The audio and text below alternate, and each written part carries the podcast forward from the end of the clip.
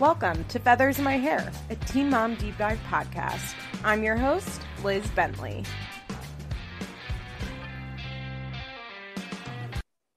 Hey, so it happened.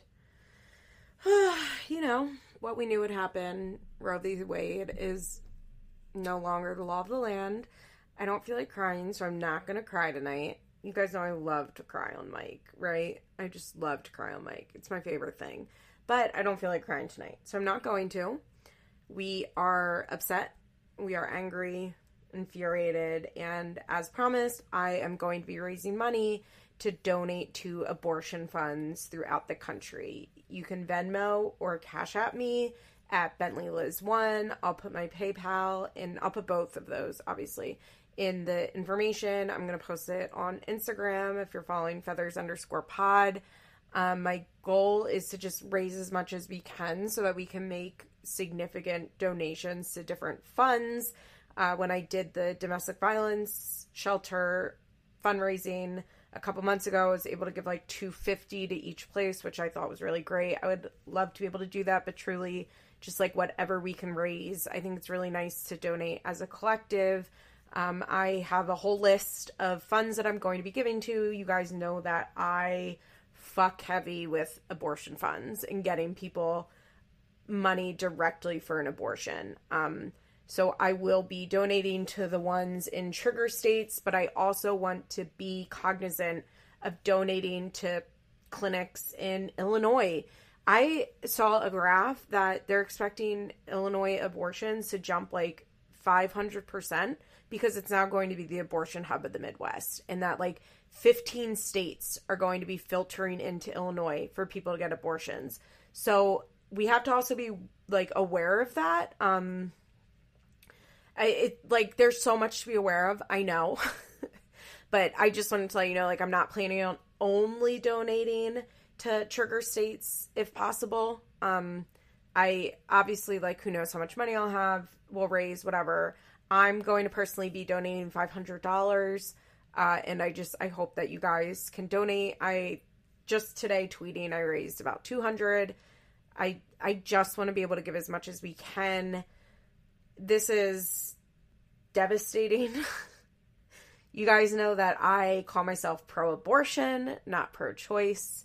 That I have always talked on this podcast about reproductive justice and that I care a lot about this and that abortion is like my cause, and it has been my cause truly since I was 10 years old. Uh, thanks, mom, for that.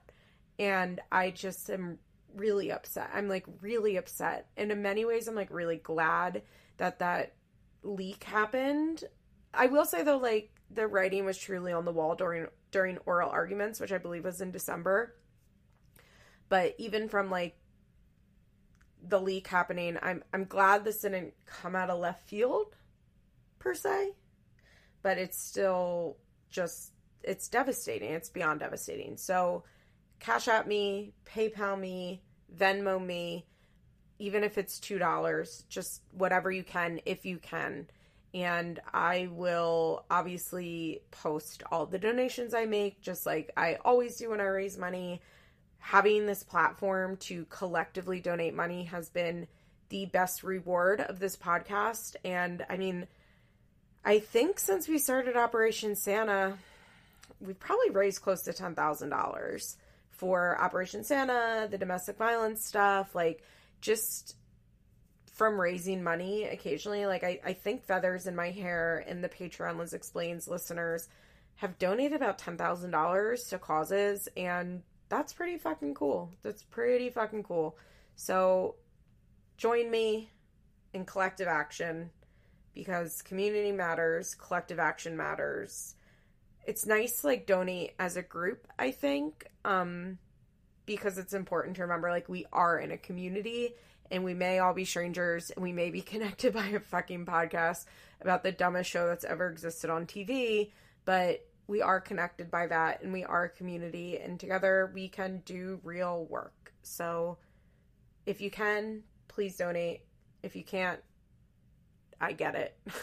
We're also like in a recession and all that fun stuff and gas is $1800 a gallon. So things are great. Things are really great. Uh, now you can listen to my Teen Mom episode. I had internet friend Kai on. It was a really great episode. Trigger warning, I don't at one point we're going to talk about Dr. Drew. I believe in Barbara when we're talking about Jenelle and Barbara. We start talking about Dr. Drew. Uh, trigger warning for talk of suicide and self harm there. Uh, just so you know, just so heads up. But the rest of this episode, it's just a nice throwback. So fun to have a guest on. Follow Kai on Instagram. He is so funny and so great. And yeah, let's um take care of ourselves. Right? Let's take care of ourselves. Let's take care of our neighbors. Let's take care of fellow people in this country and do what we can that is not donating to politicians, but putting money directly in people's hands and participating in mutual aid because mutual aid is what gets this shit done, right? It is what gets this shit done. So reach out to me if you have any questions, you need help with anything. I'm here. I love you all. Thank you for being part of this community. Enjoy this episode. Hi, Kai. Hey, Liz. Thank you so much for having me. Thank you for coming on. You know, at first I was like, well, should I ask them to come on like Patreon so we can talk about housewives? And I was like, no, he always has to talk about housewives. Let's talk about teen always. moms. and like teen mom is a passion of mine. I need to thank you for giving me a, I guess, like scholarly excuse to go back and watch one of my favorite seasons because I watched these two episodes, but obviously spiraled into watching more. Of course. And this is truly like peak teen mom. But for those that don't know, Kai runs an Instagram account called The Real, the or what is it? The Real Housewives Orders? The Real Housewives Orders. You got it. And what I love about it is I'm a person that just like loves truly boring details. So the first time I saw it, I was like, oh, this is so funny. This is so for me. Like, just like being like, what are the housewives ordering in their episodes? Because those are always like the funniest parts of episodes, in my opinion. So I love Absolutely. it. You, you should all follow. But I'm so glad that we can talk about Teen Mom and that you don't have to talk about housewives and food today.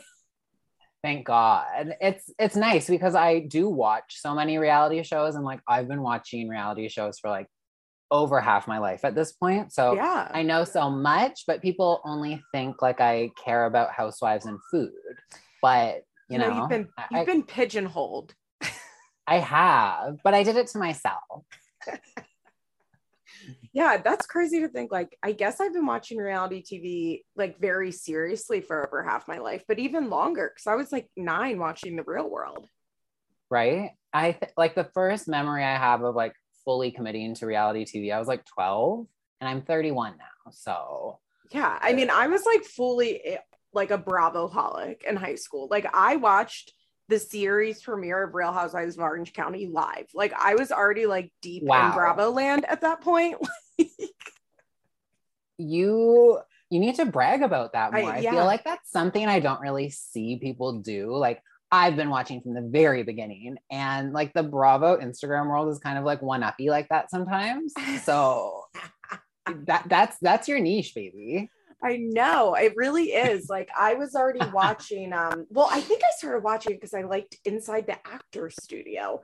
I really think that's probably like how I started watching the channel, and then okay. I just like started watching the shows. Like I just liked the shows.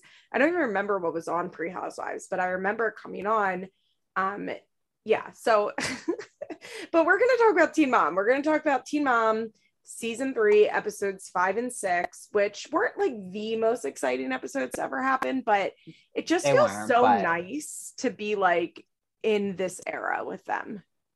That's what I was thinking. Like, A, it brought me back. Like, I'm a teen mom to girly. Like, yes. I have fucked with them since the very beginning, like deep into the friends. Like when Tori showed up, I was like, Tori!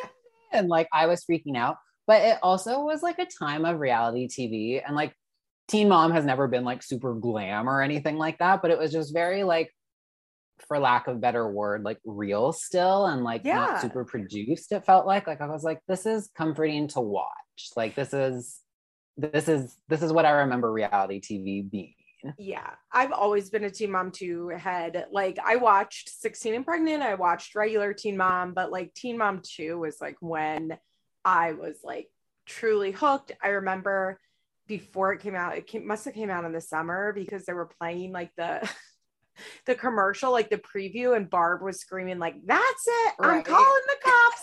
And I remember my cousin and I would like scream at each other like all summer. Like it was just the funniest thing to ever exist. And yeah, Teen Mom 2 is just like that bitch. Like even when I go back and watch early Teen Mom OG seasons, like they're better than current seasons, but like they just don't have the energy or the star power of Teen Mom 2. I fully like, there's agree. no there's no star on Teen Mom OG. No, like I guess Farrah is who you would think would maybe be, but even she, like compared to like a Jenelle, like her life is so boring. It's just like she's evil and like, but that isn't really a great main character.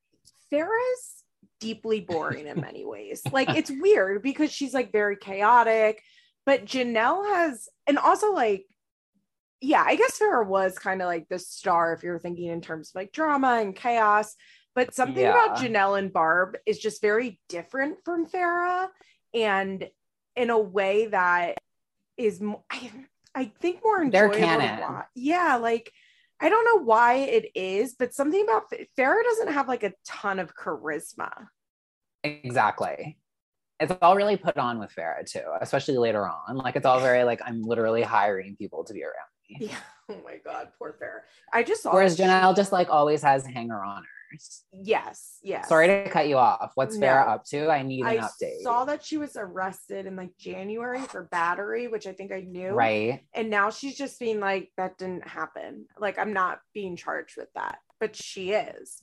And she just like keeps insisting it didn't happen. Like that, like not that even that like she was wrongly accused, but like that this is not something that is going on in her life.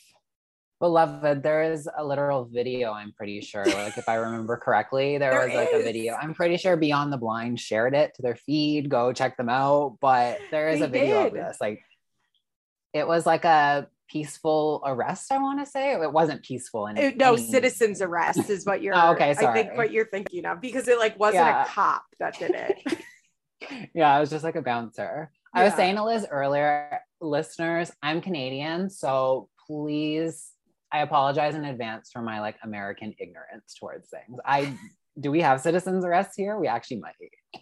You might, you might that because I think that's like a common law thing, like from England would be my guess. So you guys, oh okay. Should we start with Chelsea?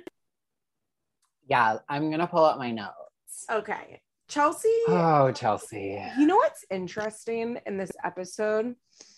I feel like Chelsea in this these episodes like figured out that she looks better not baggy clothes because suddenly I felt like her like workout pants were like tighter and I was like, oh, Chelsea looks good. And I'm like, well, it's just because she's like not wearing like a size 4X, like all of her clothes, like she is earlier in the series. There is one point she is wearing like extremely baggy gray sweatpants. And I was like, Chelsea, what? It was jarring. I think that's the only reason I noticed it because you're right. She is wearing things that are nicer in cheetah print. Yes, she's on her way. This is still obviously like very blonde Chelsea. As I've said, her extensions truly make me feel physically oh. ill.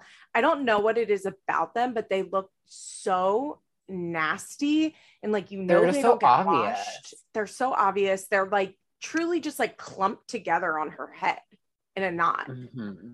They just smell like her candles that she has lit around her house. Her like Yankee, her Yankee red candles, whatever the sense of that is. Yes, Cranberry. you know that she had like a million candles burning in her house at all times when she was younger. I clocked them all this entire time. I was like, giant candle, there's a Yankee so she's sitting on the couch with Aubree to start out with. And of course, she's like, Should we call daddy? like she loves to do. And she calls Adam and is like, Hi, I haven't talked to you in a while. And they're basically just like go back and forth, like, What's going on? Well, what's going on with you? Well, what's going on with you? Adam is such an asshole. I hate him. I forgot how much I hated him. He is such a dick. He is I honestly, the best thing Adam ever did for himself was refusing to film this show. Agree. Because it's kind like later in the series, it's kind of easy to forget how bad Adam is just because like you're not seeing him on TV and watching exactly. him talk is you're like, this man is a monster. And like, how old is he at this point? I, I don't know this, but like I think, early 20s? I think early 20s. I think he's like two ish years older than Chelsea. He's so immature. He's so immature. He's so. I think what gets me is that he thinks so highly of himself, and yet he's so ugly and lame. And yeah, I was gonna bring this up later, but like, and like such lame tattoos. He's such so a freak. Lame. So lame. Ever like he is truly walking around like he is Ryan Gosling good looking and like acting like that. And I think that that makes a lot of like I think that does make a lot of sense because I think that's how he like convinces girls into thinking like he's better than he is. Absolutely. And like never forget we're three seasons and at this point, you know there's like girls on Twitter tweeting him being oh. like hottest dad on the show. Like you know that's happening. This he's is probably, like peak that. He's probably fucking fans at this point, fully. Absolutely absolutely. No doubt in my mind. I wish we could like get into that more. Like the fucking of the fans, especially from like the teen dads and like right? how they interacted with fans, because they obviously weren't talking about it before they broke the fourth wall. And by the time they did break the fourth wall, like the dads that were still around were mostly like the husbands or the baby fathers who had wives, right? Like, right. I'm curious, like, what life we kind of hear it with Corey in this episode, and we'll get there when we talk about Leah. but like, I'm kind of curious, like, what life was like for these dads that were in these small towns. And I know for the mom, like Leah talks about how terrible it was for her. She like became a target, but we know that men okay. don't get treated that way. No, and no, not at all. So I like, you have to think that Adam going out in South Dakota in his small town, like he's the most famous person in the state. Like he has to be pulling girls just by being on Teen Mom. Absolutely. Ugh, gross. Yeah, so gross. So she has truly at one point a single, a Lauren Conrad single tear. I literally wrote the single tear LMFAO. because and, he said, Yeah, it's not working out, and like hangs up. Well, first he goes, uh, before he hangs up, he says, You have your dad to blame for this, which is so fucked up and abusive. Like, that's such an abuser thing where it's like, I'm going to cut off the thing that you want and I'm going to blame somebody around you because then you can't even like do anything to fix it. Like you can't yeah, even your pretend, main support system. Yeah. Like this is your dad's fault because Adam's either going to get Chelsea to leave him alone, which I think he wants sometimes, or she'll he'll just isolate her from her dad. Exactly. Oh god. I- I'm actually happy with the way that it did go though. Yeah. Yeah, this is kind oh. of the end of it. This is like I mean, they this, still this is like the end end, I think. They still hook up a couple of times because remember he gets with um, Taylor and then he she's having sex with Adam while Taylor, Taylor's pregnant. But I think that right. this is the end of them like her like entertaining that she's like with Adam. Like I think it yeah, takes they... her another couple years to like stop having sex with him, but I think that this is the end of like Adam and I are going to be together. Right. The on and off is completely off, except for fucking. Yes. So she goes over to Randy's house, and Randy is, yeah.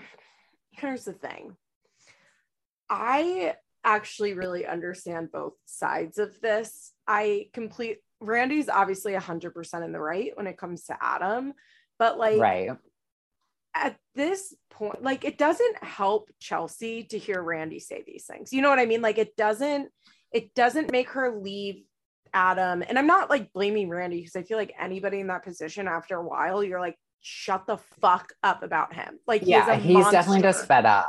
Yeah. And they're going back and forth, and Randy is kind of like, well, Chelsea's like, you got too involved. And he's like, I, I mean, I had to get involved. Like, what did you want me to do? He wasn't chipping in. He was really he grifting here. yeah. Chelsea goes, Well, he bought me a ring. And Randy goes, But did he pay a bill? I thought that was he a really good one. response. Not, Not a one. single one. And Randy's like, he works, Chelsea. It's not like Adam doesn't work, which I always kind of forget about that he was still like working at this point and still had what was Chelsea. he doing? I think he, I don't know. I think he like did construction or something. But it's he, bizarre when they start out having jobs and then become jobless. Like that's so weird to me. It's very weird. It's, I mean, and you start to see it in this season, right? Like Kail has a nice SUV in this season. Like Chelsea is paying her own rent. Like you're starting to see the evolution of the money. As usual, when I have a guest, I forgot to put an ad break in. So let's take a quick break and we'll be right back.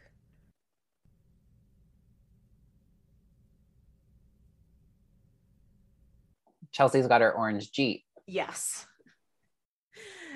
Um, so yeah, they're going back and forth, and then Chelsea's like, I don't feel like we should talk about this in front of Aubree because this is her father.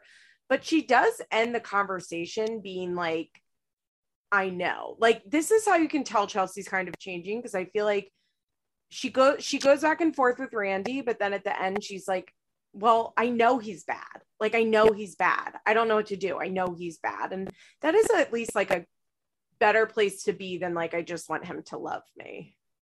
Yeah, but she did leave it with like he will like hopefully he'll grow up one day. And it's like you he baby he's not like yeah, Randy goes he, I mean it's been 3 years and he hasn't. So why would it happen now?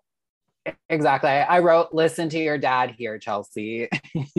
I mean imagine you're Randy and you have this daughter that's like getting famous and like you're on a television show and you can see all of the opportunities that she has, right? Like she's in magazines, she's like going to get her GED and then go to hair school and like you can like see kind of your wayward daughter, your not motivated daughter like truly has like opportunities in front of her and mm-hmm. you're still watching her like struggling with Adam. Like I can't I can't imagine how upsetting that is.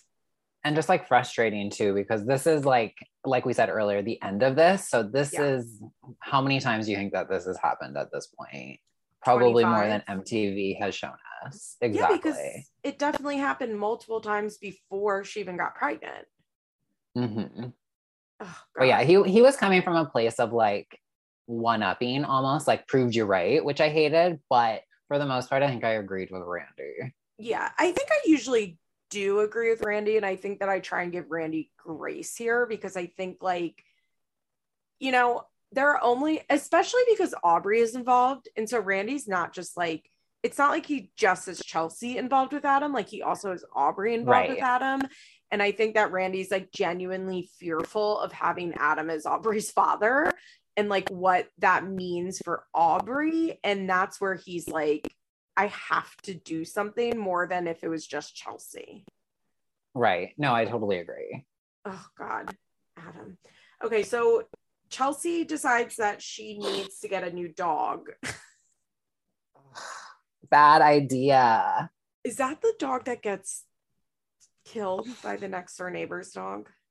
I'm not sure. I didn't Google that, but I'm. I now that you've said this, I think so. It's one of them. It's one of those little English bulldog or what are French bulldogs that she has. One of those little Frenchies. Aww. Yeah. But yeah, to fix her problem, she's getting a new puppy. By the way, another way to know that that's like a two thousand dollar dog.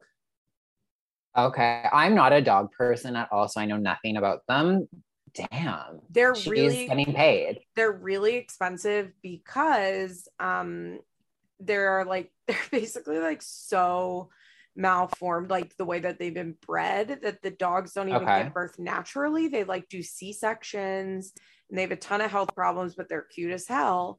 And yeah they're super expensive to buy those puppies. Interesting.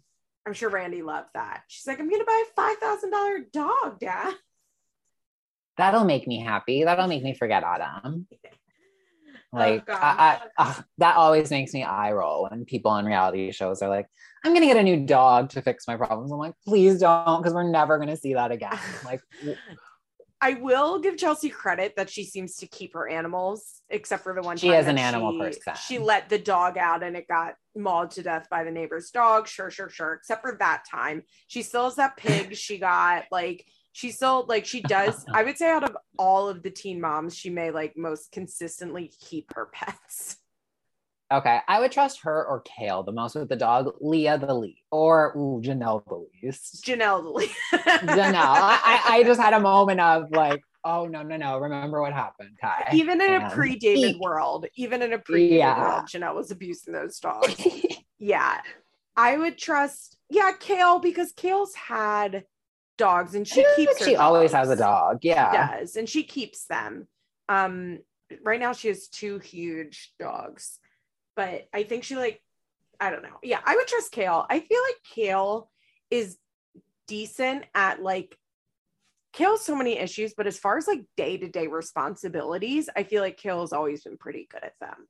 Totally responsible. And I feel like she thrives with a lot of people around her and chaos. Yes. And I feel like that's what like a lot of dogs would be. So yes. I feel like she would, yeah, she would be perfect there yeah like are her dogs like the best trained like i don't know but i think that Probably. Kail is like the person that that I don't know. I it's especially compared to like a Chelsea or a Leah or Jenelle. Like I think Kail's the person that like I mean she had to take care of herself her whole life, right? Like so I think she's good at like those day to days. It's like the emotional stuff that she's horrific at. Right, struggling with. Yeah. Uh, so we see Adam getting a tattoo uh, which is disgusting. In a house. In a house. He he goes to his friend's house, and I'm like, okay.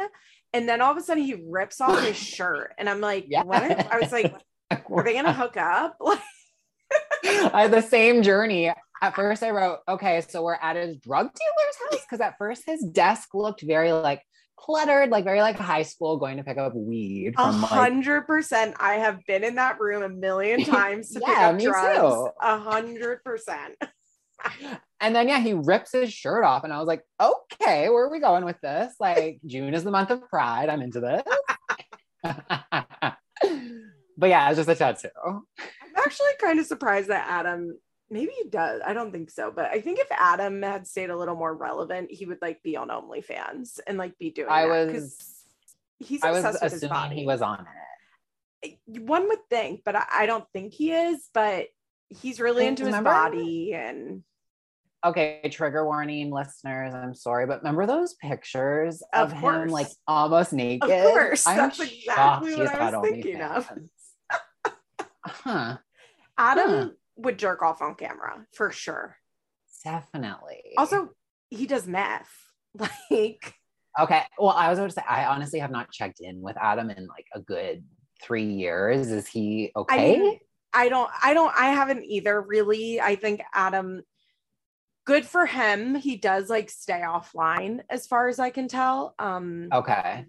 And I, I'm pretty sure Adam, I, I don't know if he currently does it, but he has on and off struggled with a meth addiction, which is like okay. perfect for OnlyFans. Yeah. God. So he's getting an ugly ass tattoo, and they're like talking about Chelsea, and he's just so. Oh my God, he's so gross. He's like, I'm loving this single life. I'm loving it. And I'm like, yep, he's fucking a ton of girls. And he's like, I can go out and Chelsea's not bitching at me. And his friend is like, So are you done with Chelsea? And he goes, You know, we always say we're done. I'm like, He's a monster. Yeah, this is just like a game to him. He's having fun. Yes, that's exactly it. He's having fun. We never He's horny for this. We never see Adam like genuinely upset by Chelsea in a way that's like kind of terrifying when you think about it because she is and oh my god, I can so relate to this with like my abusive ex-boyfriend where I would be like hysterically crying, screaming, like, be with me. I love you so much. And he's just like, okay, like, what? Okay, what do you want? Like, that yeah, like feeling of like them withholding like love from you and you are like spiraling out of control is really one of like the cruelest things a person can do. And I think Adam and Chelsea like very much had that dynamic. Totally. Ugh.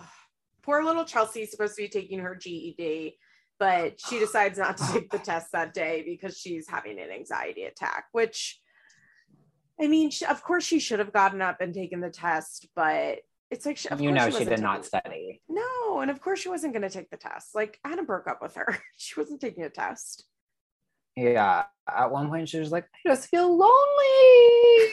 like, I was just like, Chelsea, come on. Cause like, I I like instantly went back to when I first watched this and was just like, get your fucking shit together, Chelsea. Get your GED. Like we have been rooting for you. Like I am like this close to like like just do it. it's so interesting to think of how Chelsea could have gone fan wise if she had stayed on this trajectory of like having ugly hair, having ugly clothes. I mean, I still think her hair and clothes are ugly, but she's on trend at least now. Um, having like yeah. ugly aesthetics and then like not getting her GED and like staying with Adam and like how different her life would be now. And I mean, like, good for her that she didn't, she like was truly at a fork in the road at this point and I she eventually does go down the right the right road. But it's interesting to think of like this Chelsea not changing much, basically not getting with Cole is what I'm saying, and like what exactly that would look like as far as like her brand.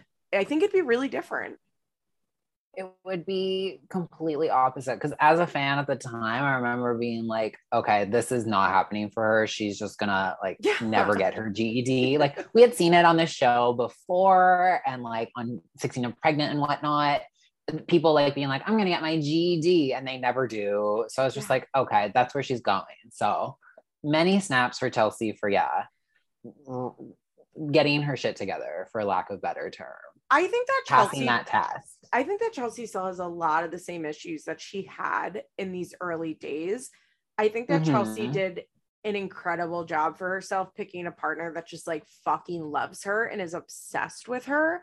And I think that Chelsea is really able to lean on Cole. And do I think it's like the healthiest way to live? Like, no, I don't. I no. think that, like, God forbid anything happens to Cole or ha- happens between them. I don't think that Chelsea's really like developed a ton of her own self esteem.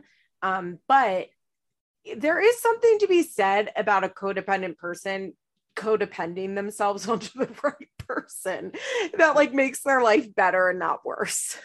Mm-hmm. And like Cole is not really toxic at all. Like he is the perfect person to be codependent with. Like he's obsessed with anything Chelsea tells yeah. him to be. Yeah, and that's what she wants. And I personally am like, you should work on yourself and like learn to love yourself. And I, I don't think that Chelsea loves herself still. Like I, I don't think that she is there. But ima- like I said, imagine if her next guy was another Adam, right? Or like she like continued on with the Adams. Chelsea and like I'll give her credit for that. Like she met Cole. She wasn't like, I can't be with this guy because he's too nice, which is what a lot of people who are in bad relationships do, right? Like they mm-hmm. sabotage the good relationships. She kind of was like, this guy's good for me. And she took a hold of it. And her life is really lovely now. And I like, I think that's commendable. It's not the way that like I would want to fix myself, you know, like that's not the way I would want to heal but I think compared to like where we see her on this show, she's picked one of the healthier options that she could have. Yes. Especially from people that we've seen from this show. Truly. Which is what I like always compare it to, like relative to the other ladies in like the teen mom cinematic universe. Yeah. I'm always like, okay, Chelsea, like because I was going to bring this up later when she goes to therapy, but I'm like, she's really not that different. No, no. And, but like her, she's managed to live like a very normal life. I think, I do think obviously it's like, let's look at the person who has two stable, well off parents in her life and like all of the family support in the world. I think yes. that makes a difference.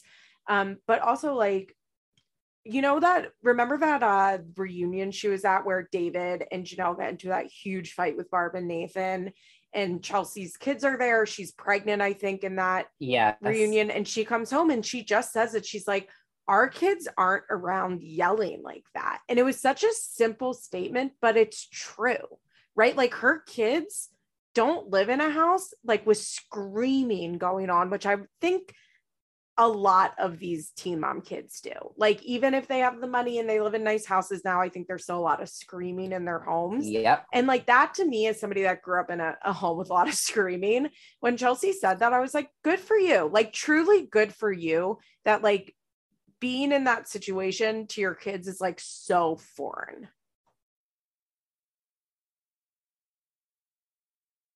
I'm just nodding my head because yes because I, I am someone who like d- didn't grow up in a household of screaming and whatnot. So when I do see it, it does make me uncomfortable too. Because I'm like, what do I do? Yeah, because it's it's not you shouldn't be around it. Um, mm-hmm. Okay, so she decides not to take the test. Uh, she says her friend is over. Her friends like fucking hate Adam, which is really funny in this season because they truly do not even mince words with her because she's like crying. Well, first of all, she goes, I just hold everything in and then I break down. I'm like, Chelsea, you cry every episode. What are you talking about? We've already hold- seen you cry once. you don't hold anything in. Like, what? Like, sometimes these moms say stuff on this show, and I'm like, that's how you think of yourself. Yeah, like that's not true. no. But so she goes, you know, I just I just want Aubree, like, I want Aubree to know that I like, I really tried and I was really nice to him. And her friend goes, Aubree's going to be like, why were you so stupid by being nice to him? Her friends drag her in both episodes. Erica has no time.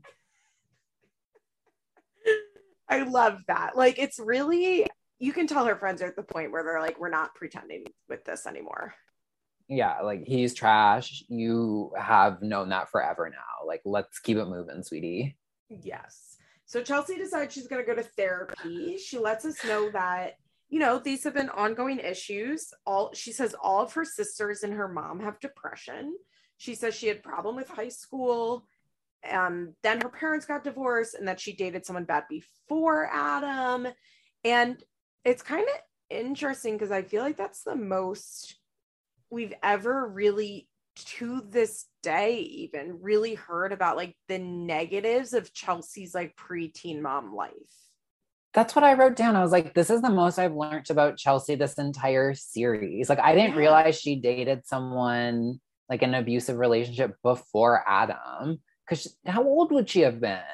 Like, so young. Like, this yeah, she, is. I would bet like from 14 to 16, she had, you know, like her uh, freshman sophomore year she probably had an abusive boyfriend. Like we knew about the parents divorce but when she's like all of my sisters have depression. My mom has depression. I'm like wow this is a lot of insight into chelsea that we never get again. Ever. Even with her therapist she doesn't really go this deep yeah, there's a really cute Aubree scene, and I think that Aubree's just like at her peak cuteness at this point in the series where they're out so to lunch cute. with Mary, and Mary goes, You're sitting like a big girl. And Aubree goes, Thank you. Yay. Like it's and so, crunches on a little sun chip. I was like, oh my heart. So cute. It's so, so, so cute. She's like so thrilled by Mary's compliment. Oh my God, it's so cute who do you think the cutest are we allowed to yeah. vote on who like the cutest yes. teen mom child of all time yes. is? Because it's not okay. It's not a negative against the other kids. Like I wouldn't want to have like no, who's the worst teen mom so kid. Cute. Okay. I think especially in this age group, it's Aubree and then Bentley. When he like I they are both like just cutie patooties. Like their voices, like when Bentley has that little southern accent of his and he just like cheeses around. So like I think the two of them are absolutely like the cutest, cutest, cutest kids as toddlers. I agree. I think Aubree is the cutest. And I also I've been like catching up on Teen Mom Young and Pregnant recently. So mm-hmm. Holly to me is like okay. the cutest. Holly, the cutest. Like Holly the smartest, has, cutest sweetie. She has taken the crown. The way that she talks is incredible. I'll never forget there's one scene where her and Bar, it's nighttime, they like pull up to a restaurant and there's like water in front of them, like a body of water. And Holly goes, Maybe we can jump in the water. She's like, yes. it's like such a throwaway scene. And I thought it was like the funniest thing that's ever happened on the show. Holly is so cute. She's so smart, just how clearly she talks. So and she's been she's been talking like that since she was like 18 months. Yeah, I think the episode we just watched recently, she was 19 months, and I was like, how old is she? Like, this is full toddler. Yeah. Oh, she's so good. And just so cute. I agree though. Holly, so, so, so cute. So Chelsea goes to therapy and she is like radiating orange in this scene. Actually, she's almost green. Like I don't I don't know how to describe it, but she has like a green undertone to like an orange glow. It's the hair and the tanner. It's and so the bad. and the ba- the baggy gray sweatpants really just like pull those other colors out. She does not take off her winter jacket the whole time. Nope.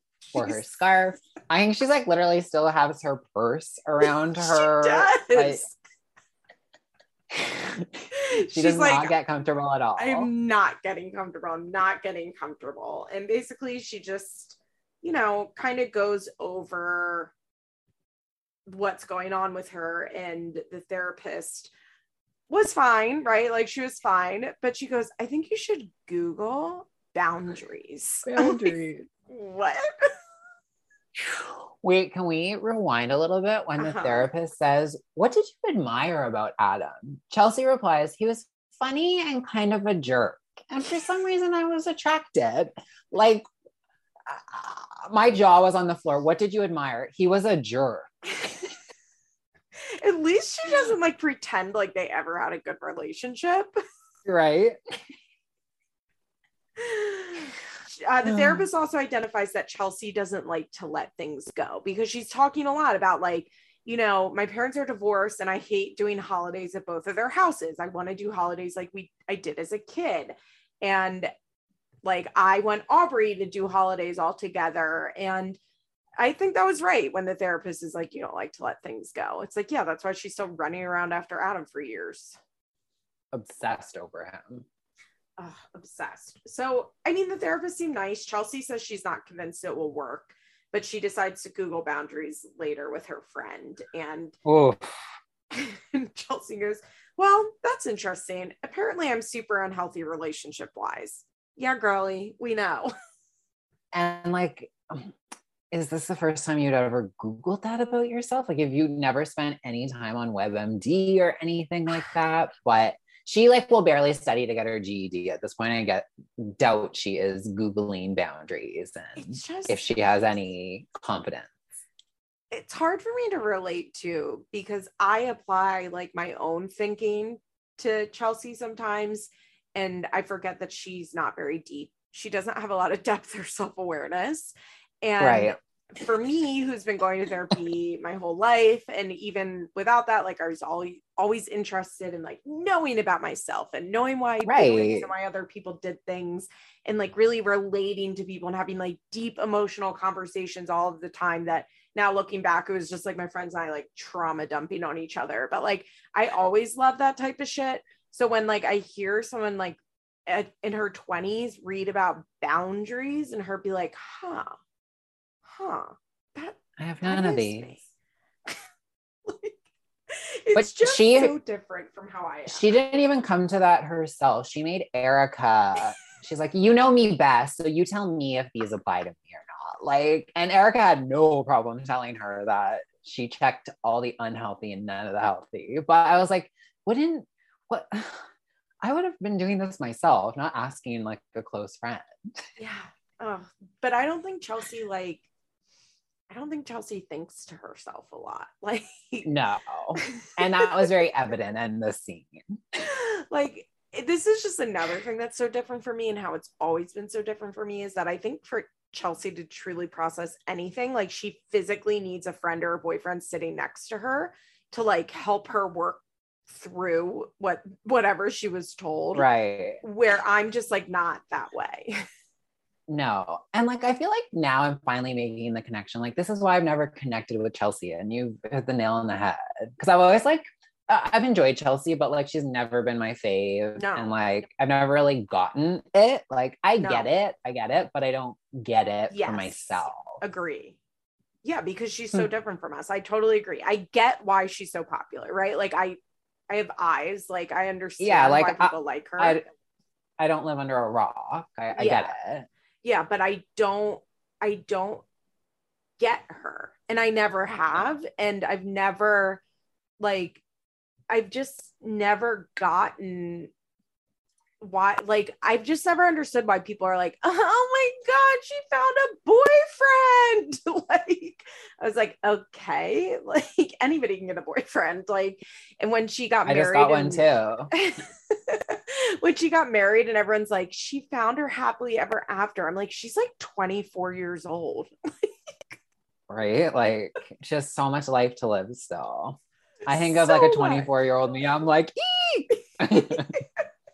so I just have never related to like her the way that she operates in this world has always been very confusing to me even though like in many ways I can relate to her like the way that she felt with Adam and like I I can and like honestly we have kind of similar parent situation like we have similar socioeconomics but like just her lack of depth is like so hard for me to wrap my head around Mm-hmm. And like, I feel like I maybe used to blame it on age, but now I'm just like, no, that's just who she is. That's just who she is. And honestly, I think her mom is a lot like that. When like you hear them totally, to Mary is like, so like that. Yeah.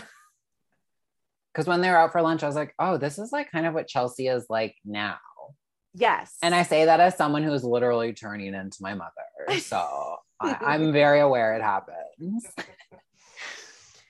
All right, let's talk about Kail, who okay um is basically like whoops i didn't actually want to get back together with jordan like uh-oh decision like made a mistake Kail was I I would say she was like the least star of these two episodes. That is not a word, least star. I'm an idiot. No, um, I agree. Like the I agree. The least going less on. amount of star power. Yes. I think it's because her getting back with Jordan was like so anticlimactic. And then her wanting to break up with Jordan was just like, okay. You know, like yeah. it just isn't it just isn't that compelling. compelling. Yeah. Yeah. I, and like I I was like, wow, like you owe me a soda. Um, but I was like, wow, I care even less about this now in my fifth rewatch. Like I don't remember caring in the first place, but like now I'm like, okay her and Fucking Jordan, Jordan, her and Jordan never had chemistry. She never liked him. Like from the jump, no. she never liked him. She was just like, he likes me. He's good with Isaac. I don't know. Maybe they had good sex or something. Like must uh, have. But she's never has like outwardly shown affection towards him. So watching her break up with him again is like okay. And yeah, like we kind of know this like sets the stage for Javi Yes, because that's what I was thinking. I was like, when does Javi come into the mix? Because she's still in a place here where she's like cheating on people with Joe. Yeah. Um, like she isn't in the stage where she cheats on people with Javi yet. So yeah, yeah. It's strange.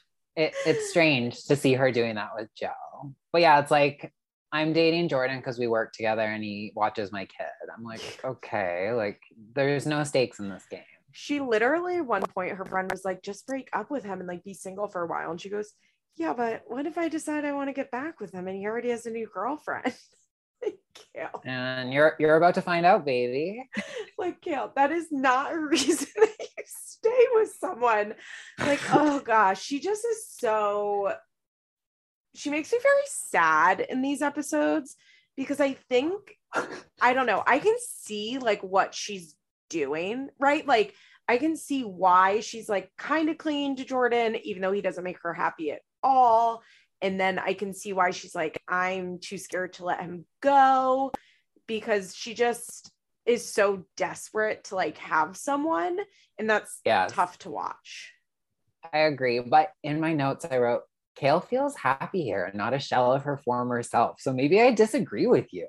I feel like this was the happiest I had seen Kail compared to what we've seen recently. Yeah, she like she was she had a light a, a light like a happy no not happy go lucky at all but the like way she talks since her vo- it's literally the tone of her voice is different. Yeah. Okay. Maybe like, she it, this is like her younger voice. because she's not so bitter yet. Like she still is pretty jaded but there's like some hope in her right that like does not MTV exist. hasn't completely ruined her yet Exactly.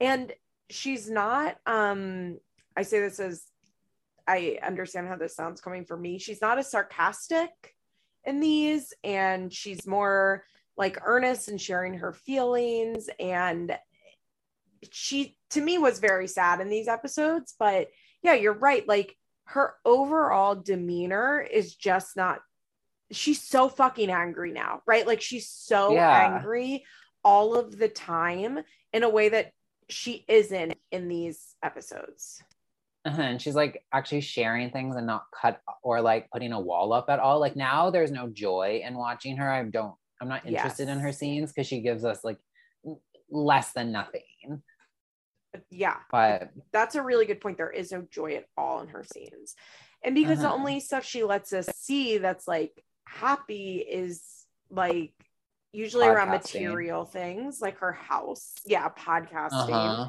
or like isaac doing stuff that's like not that interesting because like i just don't care that much about what a 12 year old boy wants to do.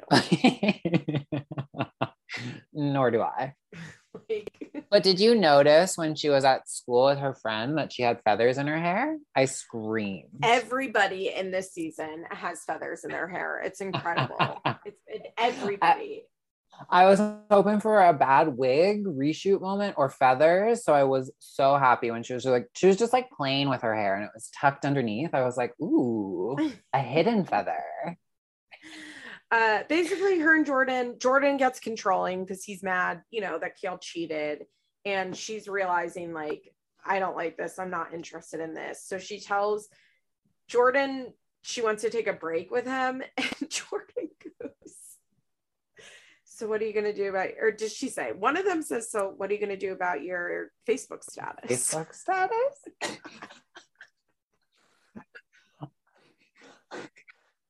I have a general note that the these entire two episodes, the like overarching theme is Facebook status yes. slash relationship statuses. Everyone so, is like obsessed with talking about Facebook relationship statuses.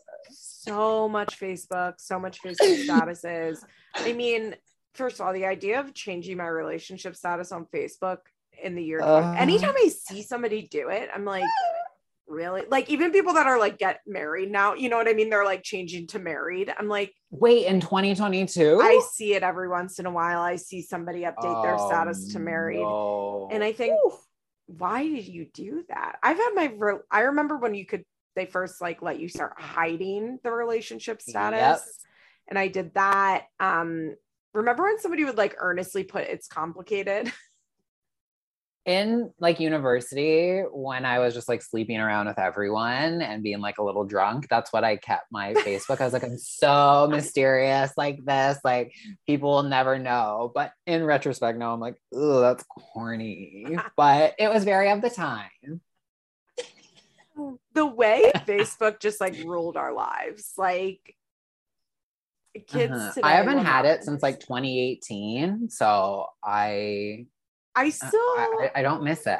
I still have it like I don't know why. I don't post on it.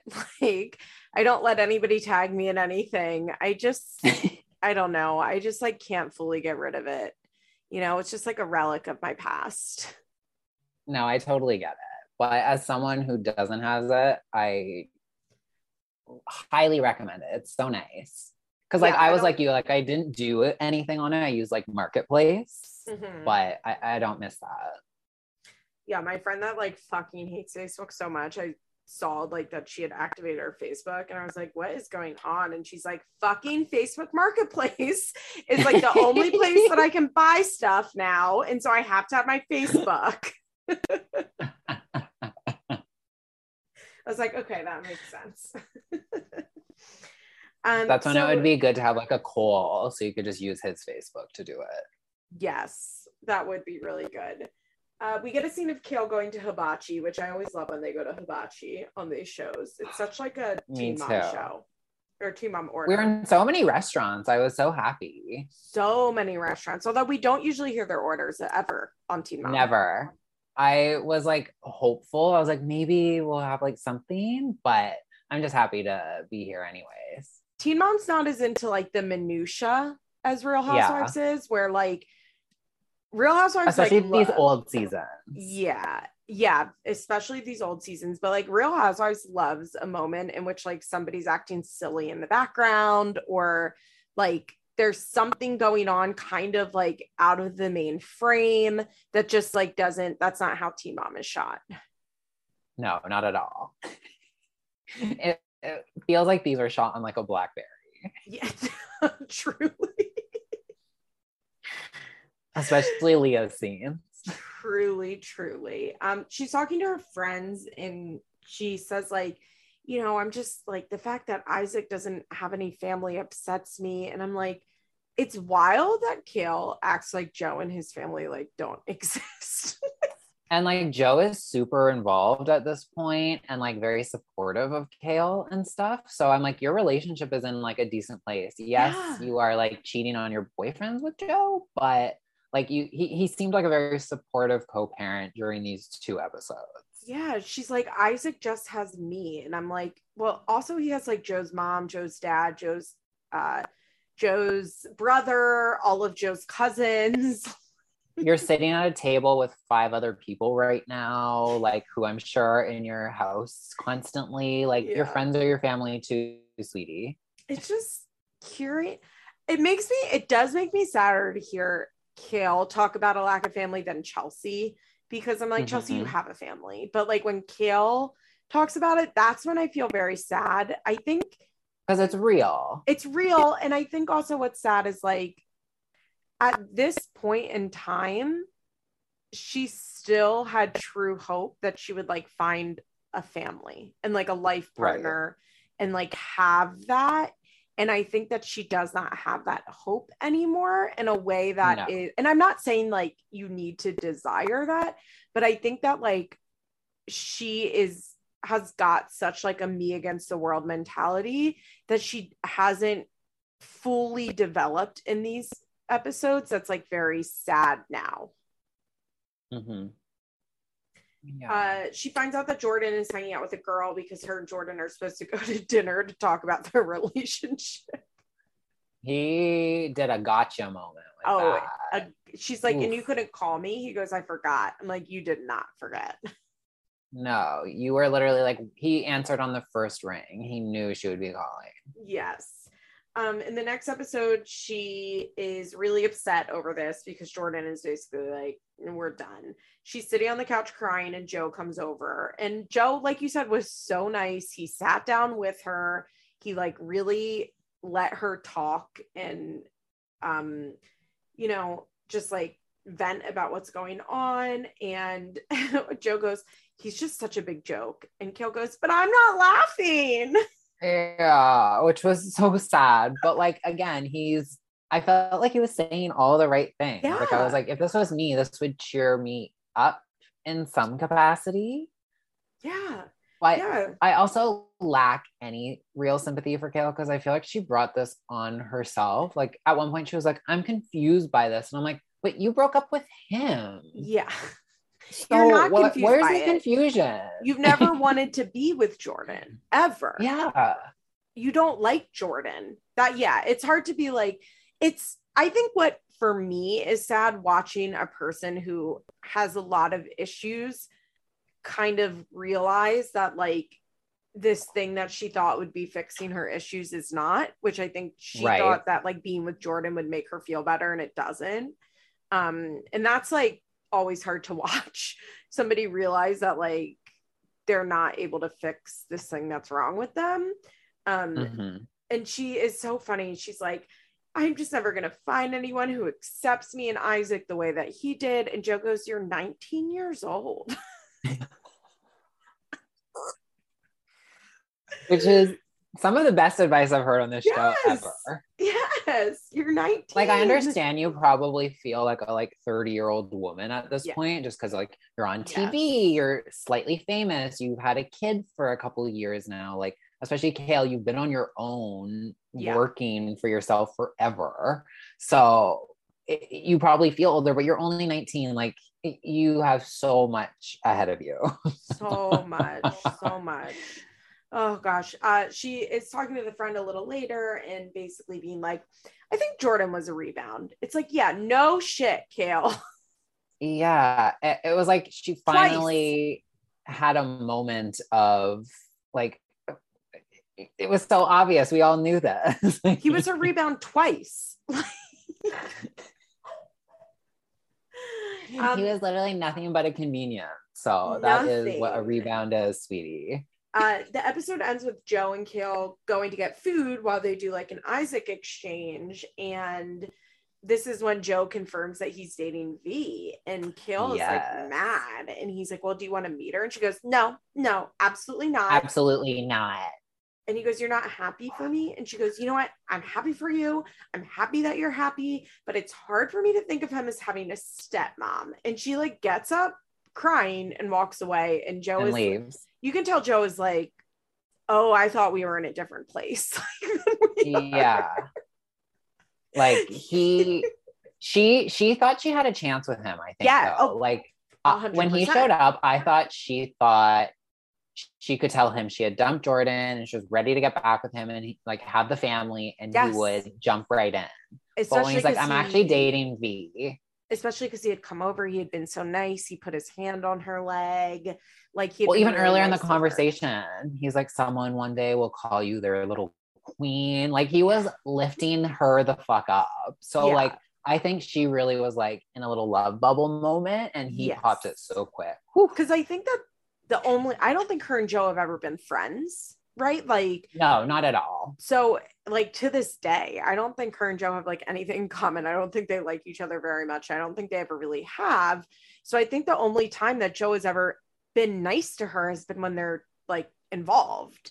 So I think exactly. that she was like, well, he's being nice to me. So that means he wants to be with me. Yeah, and me. oh, I actually I don't feel bad for Kail in that moment, but I also do feel bad because that shit's so embarrassing when you are like.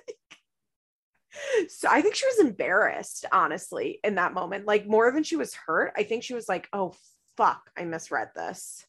Totally. And I think she like is at this point now finally mourning her like breakup with Jo. Like mm-hmm. she's had like that final confirmation that like, okay, we're not actually getting back together. Like shit, I just had a rebound. Ooh. And yeah, she was just embarrassed and yeah, left crying.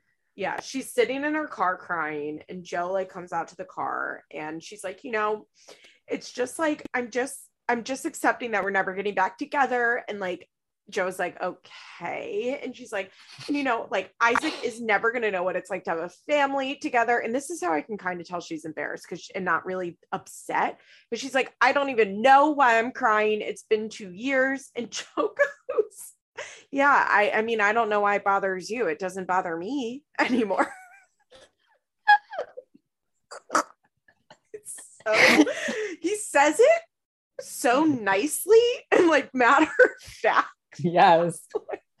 he's not being mean at all. That's the thing. Like his tone is so nice and like empathetic. He's just he's not being like super gentle. Yeah, but basically he's just like, yeah, I mean, like, we're never getting back together and I'm not upset about it. yeah. I- I've moved on.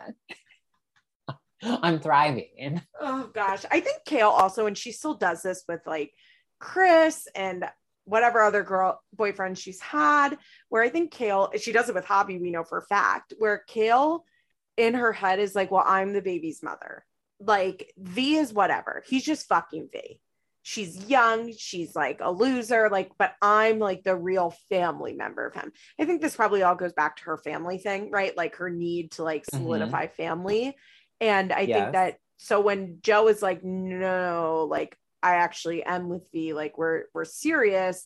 I think Kail is like, hold on, what? Like you're not supposed to be serious with her. Like I'm always supposed to be number one. And she does it with Javi. Mm-hmm. We know she does it with Javi. She does it with Chris. She has this thing where I think she's like, because I have his baby, like he'll always like me more than other women. And that's just not true. Yes.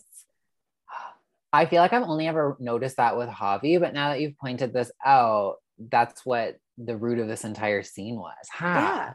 Yeah. She definitely like has been doing it with Javi for years. And I think it's the most obvious example. but I think she does it with Chris too, because when Chris, like when it came out that Chris was having that other baby, And she's like, okay. well, at least I'm the first baby mother. Like, I think she really oh, thinks God. that it's, well, I don't think Kail actually thinks it's a point of pride. If Kail and I sat down and like, I could yeah. like directly ask her, I think she would admit it's not a point of pride.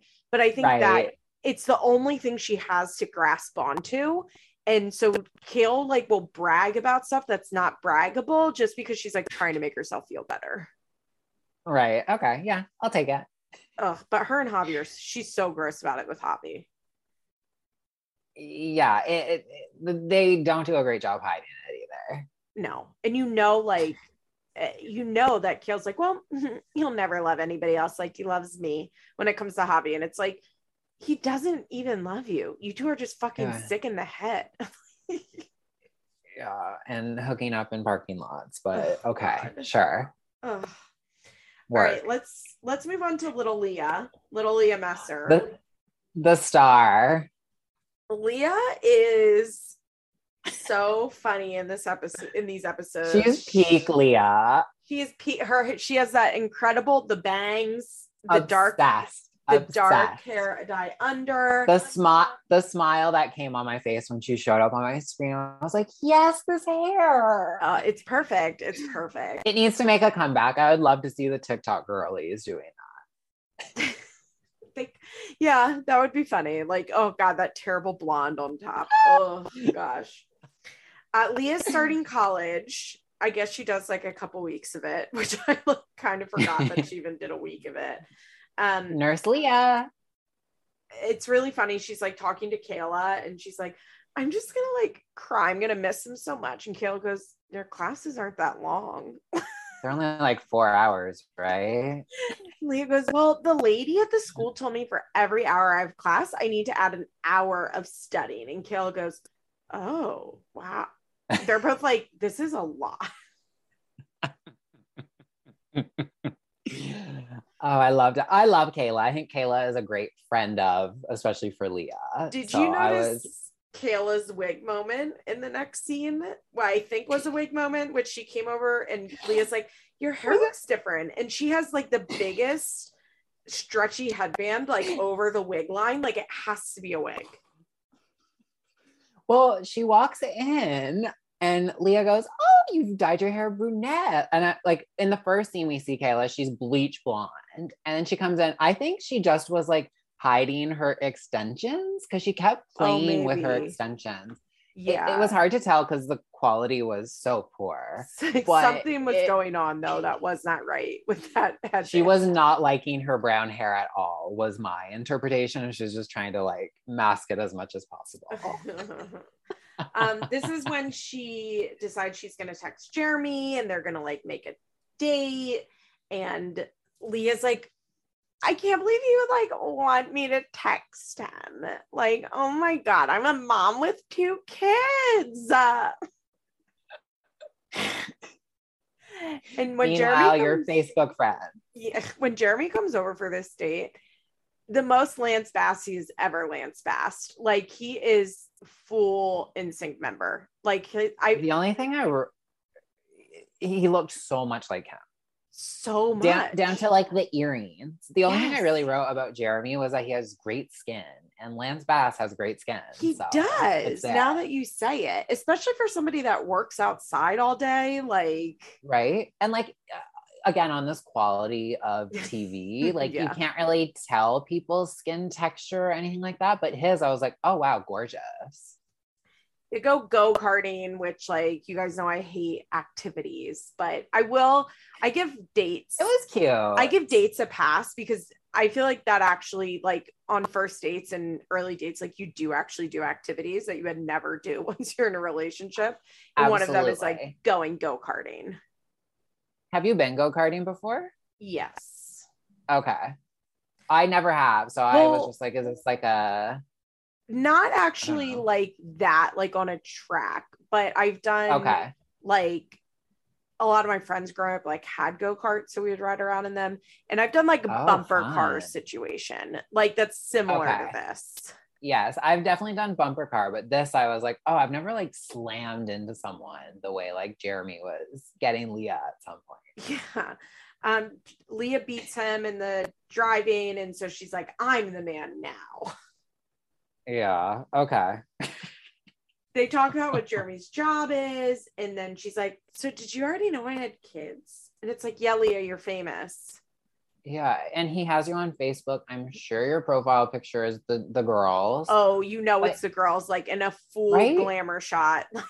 and you know she has like many albums on Facebook. So this was peak album time. So, so many, many with those like upside down smiley faces she was doing in her text. Like I know he knows. Yes. But even before that, she was like dropping hints to him about having a family. I was like, Leah, this is your first date, baby. Like, if it, it might not actually be your first date because we're on MTV, but like for audience perception, like this is your first date and you're like literally dropping hints to this man that you want to have a baby with him. Yeah, she's like, so is it like hard to have a family on the pipelines? Yeah. like you're 19 years old. you just met this person, like just get to know him, have fun, like just have fun. not Leah's MO, not at all. No, not at all. She's like, so I don't really date people. Yeah. I have my guard up. I take things slowly, a messer. She's like, so does like me being divorced or having kids bother you? And he's like, no, not at all. And it's like, Leah, why would he be out with you if it bothered him? Mm-hmm. And then like we find out him and Corey know each other. So I was like, yes. oh, he like know like there's another level to this connection. Like you're aware of each other in some capacity. Yeah. Yes. um like he's been to Quaker Steak with Corey. Clearly he knows you have babies and you were married to him at one point. Yeah, also like he watched you on TV. Like that. Yes. Um so they like have a good date. They look like they have a ton of fun. He kisses her when he drops her off. And then it's her first day of school. And truly the most embarrassing thing in the world happens where she's, uh, she like calls a girl. She's like, I'm kind of lonely.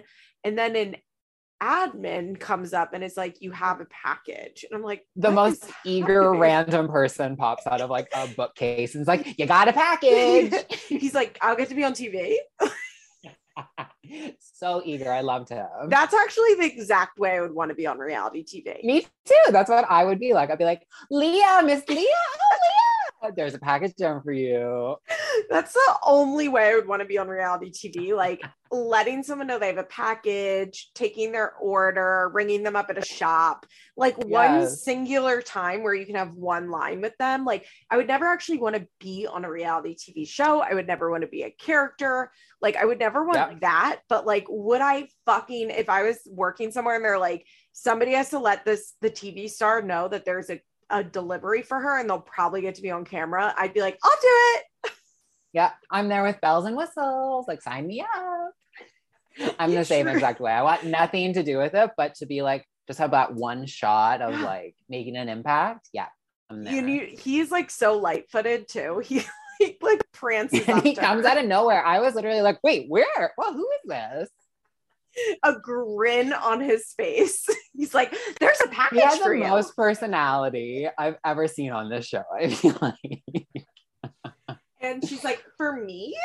And she goes, and it's a huge bouquet of flowers, and she's just walking down the hallway holding it, smiling ear to ear, so imagine, pleased with herself.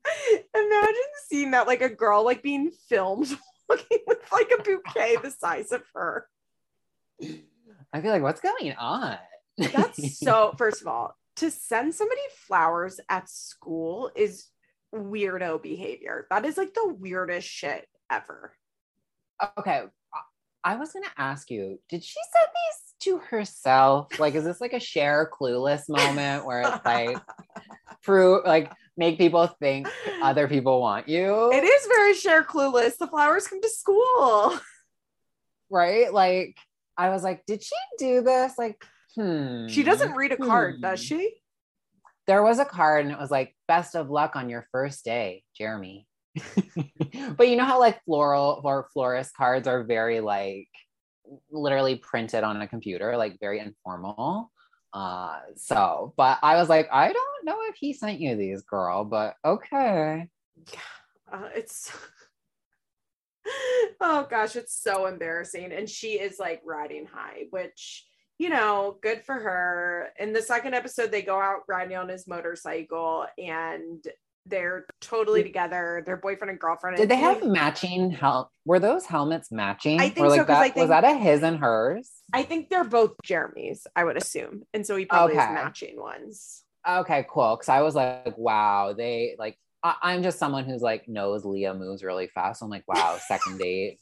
Matching his and her helmets. Like she's already course. ordered airbrushed helmets. Literally. um, they're talking about being boyfriend and girlfriend, and Leah goes, So weird. I went from being married to having a boyfriend. Boyfriend. I'm like, oh my God, you were 19 years old, literally. That's usually how it goes after you get a divorce if you're like out there. But and this is how she's she things. This is how she describes breaking up with Corey. You know, I cheated on Corey, but like it was a week before our wedding. He kept pushing me away. He did things and I did things, and it was wrong of me, but I don't want you to think I would do that to you. And I laughed so hard because not only does she do that to Jeremy, she does it with the same guy. like that's incredible. But he says, I can tell you're a good person. And ooh, it hits different when, especially when you put it in this context that like she does this to you with Robbie. Like it's not just that she cheats on Jeremy, it's that she literally does the exact thing. I also love that Leah's still pretending like she only had sex with Jeremy the week before the wedding. It's like Leah, baby. Like it was the whole the whole marriage. Um, but yeah, he was doing things, I was doing things. Okay. She always says that. You were doing things, I was doing things. She's always saying Corey was doing things. What are these things? I would love to know what these things are. I would love to know. Um, so then Jeremy meets the girls. There's a little funny moment where she's like, say hi to Jeremy. And Ali goes, no.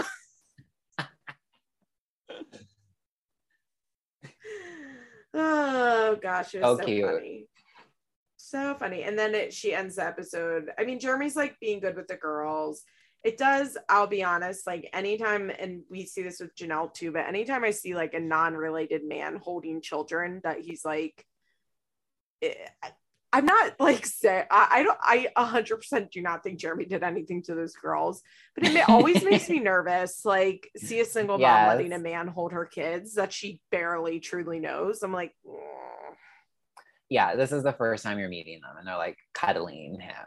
Yeah, no, I, I get that. It was, it was, for me, it was just like, you don't really know this person in the context of this show. I'm sure at this point they had been like dating for two months, but still, I mean, and he'd probably already met the girls. You know what's crazy um, to think? She's like literally pregnant two months after the scene is filmed. Uh, yeah, I, I was honestly expecting at the end of this episode to get like a next time on her being like, I'm pregnant. I think it's at the, like towards the end of the season, but okay, it's like it's it's crazy to think that within within a year and a half of where they are right now, Leah will have gotten pregnant, gotten engaged, had an abortion, gotten pregnant again, had a baby, and like got mm-hmm. like and then gets married like within like 18 months of this film being filmed. Mm-hmm. like i said she's the star of this this this season this era. I think so too. I really think she she delivered. And she also like i feel like in the moment watching this we were like oh my god she's like met this new guy. That's so great. I'm not sure i was thinking like she's moving so fast. No like, i definitely so wasn't that's so great. For me, oh, I was like, oh.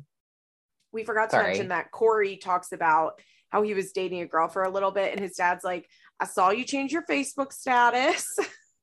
for a three day relationship, I may add. iconic, iconic behavior.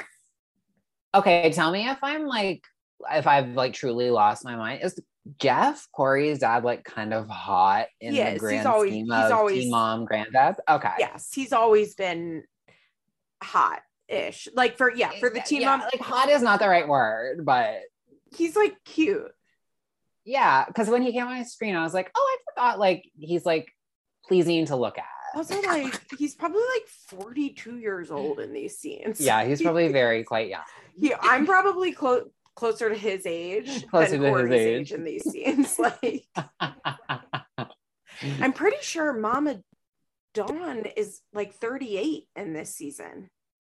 Oh wow! Because she was 16 when she had Leah, and Leah's only 20. Oh, right. So okay. she's under 40, or not even 20. She's like 19. Yeah, I think she says she's 19 at one point in this episode. Whew. So I'm sure Jeff is like a cool 43. Okay, well, yeah, he's he's good looking. Like you Shout could date you, you could date a guy Jeff's age in season three and it wouldn't be weird. You know, like I'm I'm dating a 40 year old right now. Exactly. So like it, that's why I'm like, I'm so comfortable. I'm like erasing the am I losing my mind of my notes. I'm like, confirm Jeff is it, baby. All right, let's talk about our main girly, our Jenelle Evans, um, who I, I just like. Wait, wait, wait, wait, wait, wait, wait, wait, wait. Can we uh-huh. go back to Leah for one second? Yes, of course. Can we just quickly talk about how she calls Corey at the end of the episode? Oh, yeah, yeah, yeah, yeah. So, have you heard that I've been dating anyone? and he's like, no. She's like, so you hadn't heard anything from anyone? He's like, no. I thought that so was mad. hilarious. I'm like, yeah. She's like, girl, he does not care. but let's move on to Phoebe and Jenelle now, because that's who that's who we, I'm really here to talk about. I am obsessed with the voiceovers that they have Jenelle do. They're so fucking funny. She goes, It's about to be Jace's second birthday, but we can't plan a party because I might be going to jail. Like, that's incredible. So monotone, too. like, the way she delivers it, like, she's phoning it in, but like, just, just incredible. So she goes to lunch with Tori and they're Jenelle matching. Has, yeah, they're matching. Jenelle's decided that she doesn't want to go to jail after all, and she does want to go on probation. And so Jenelle and Tori make a pact that they won't smoke weed anymore. Yep. like that was Jenelle nice was literally Tori. like, "Yep." uh, yeah, I doubt Tori kept up her end of the bargain. Just well, based off my knowledge of Tori. fair, very fair point of course Tori didn't. Tori like left and was like, no, I meant like with Jenelle. I'm not gonna smoke pot. I meant in front of cameras. um, so she lets us know that she is like really trying to avoid going to jail. And so she's gonna write her PO a letter, which she tells which... Barb about. And I wrote down word for word um what she has in this letter because it's incredible are you allowed to do this? Like, I know nothing yeah, about. Yeah. Okay, because, you can do this then. Yeah. So the probation officer has like full discretion over what they do. So, like, basically, Jenelle has this probation officer, and the probation officer can violate her probation and send her in front of the judge and recommend that the judge send her to jail or whatever. Okay. Or the probation officer can decide not to violate her and like give her as many chances as she wants. The PO is like kind of like the god of the rules of probation. A gatekeeper of yeah, like okay. and like truly has like full autonomy over like I mean to a certain extent, right? Like, but for the most part has like a, a lot of autonomy over like what happens to the, the people that she's the PO for. Okay. Okay, cool. Cause yeah, I was like, wow, what privilege that you yeah. think you can just write a fucking letter. Yeah, she's like, not. I'm not going to smoke weed anymore. It's not a letter to the judge. It's like it hasn't okay, gotten cool. to the judge yet. She's like asking the PO, like, don't send me in front of the judge. Okay, cool. I appreciate the the explanation because I was like, wow, wow. Thank God I got a, a mm. bachelor's degree in criminal justice. What else would I do for yeah. the show? It's coming in handy. I've learned something. This is my one thing I've learned today.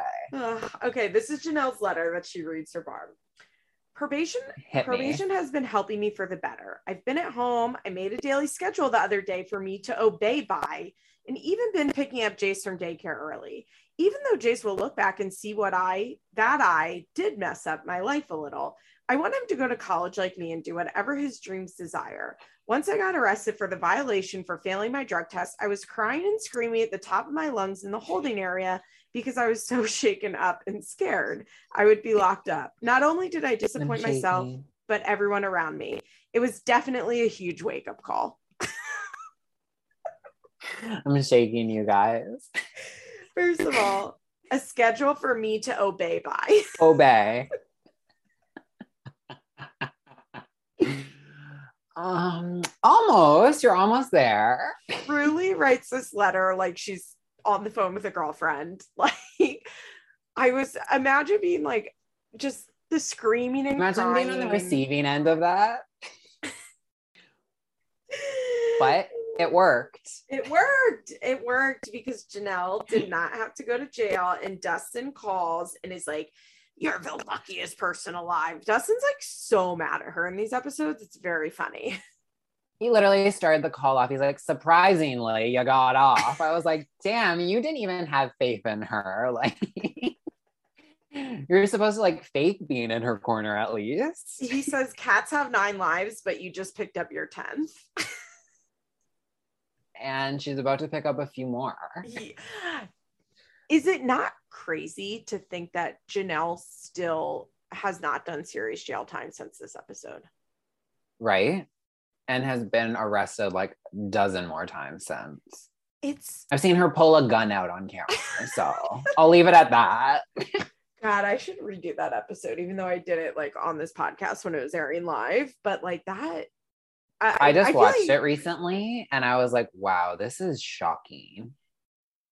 The fact and I've seen it a zillion times. Like I'm desensitized was, to it and I'm still like, whoa.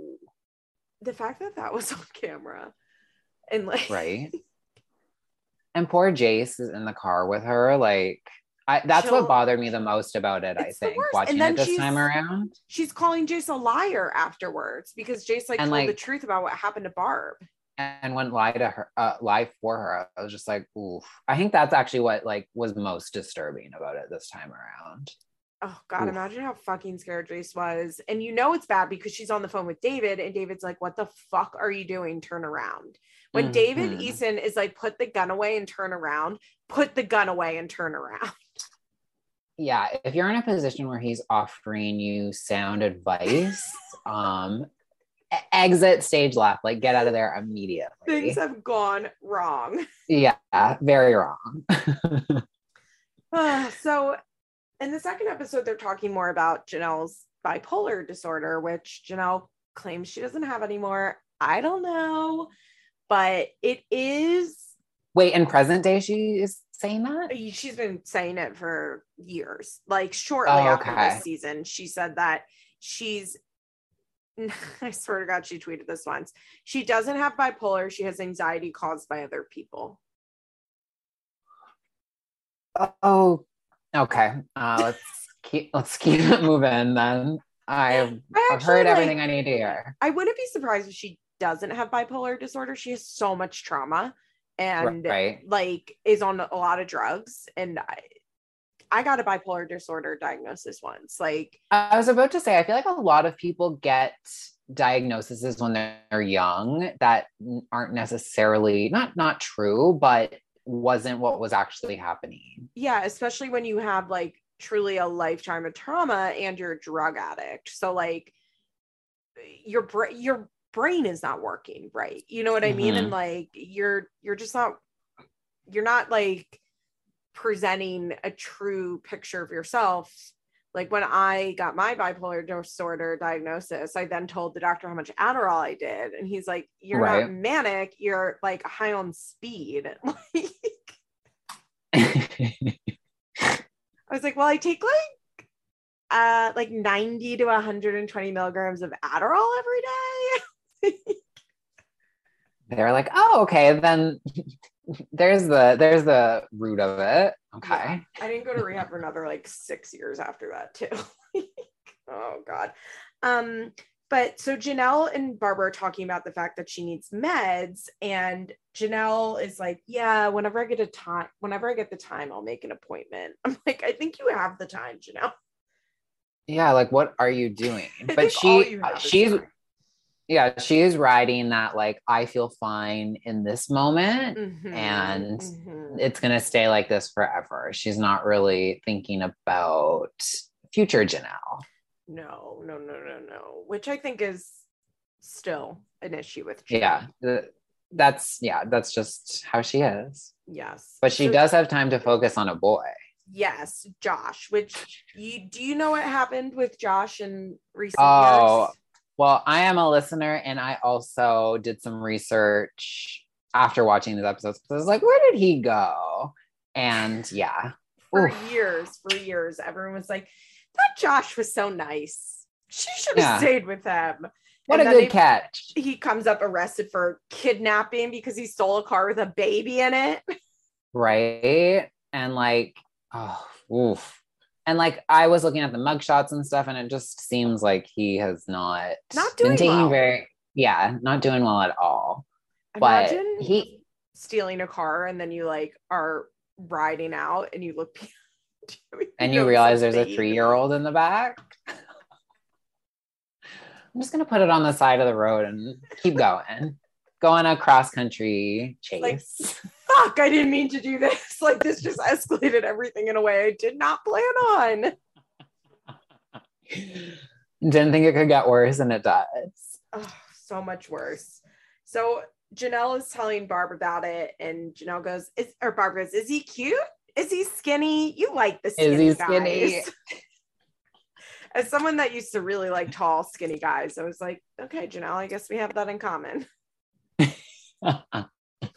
And Barb is happy. I was thinking about because Barb just says most of her exes are skinny. Yeah, they are. They really are.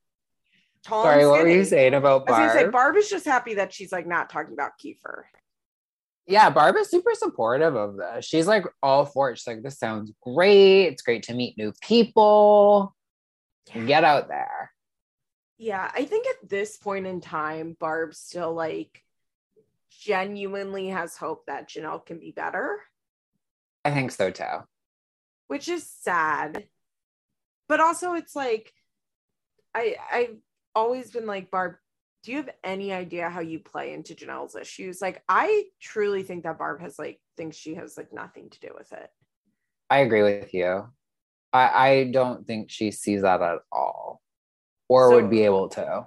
No. And I mean, maybe if she like got in front of a therapist, she could like recognize that some things weren't great. But like, if Barb had any sense, not sense, but if Barb had more insight into trauma, I guess, back when this is happening, she's seen an improvement in Jenelle. Jenelle is willing, she's home a lot. It's like, let's go to family therapy, like the me and you, and we can figure out mm-hmm. like how to care for Jace. We can work through this stuff but I don't think Barb is interested. I also think that like Barb, uh, it, it's a kind of a very common thing. I don't think Barb has like the mental load like to be able to think about that. Like I think she is busy raising her three fucked up kids, her yep. grandkids, working her at Walmart, like trying to keep a roof over her head, always worked a million jobs. Like I think that she just doesn't have the time to be like I'm part of this shit that's going on with Jenelle and like I should get her help too. Right. And worrying about how she can help fix that for a better future. Almost. Yeah. Yeah. It's like Jenelle's never going to get better. like no. when she's with, like, if you are still acting the same way and Jenelle's living with you, Jenelle's not going to get better. Mm-hmm.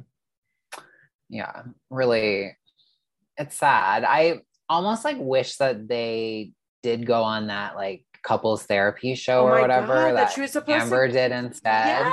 Yes, I mean, I yeah, wish she did I just almost... so like we could see it on TV, but that too. But like, because I feel like that would be like the only time I know that is very like faux therapy. Please, if you're listening to this, do not think that I'm thinking that people going on couples therapy are in any way being like helped or fixed or anything. Kai but I feel like Doctor Ish.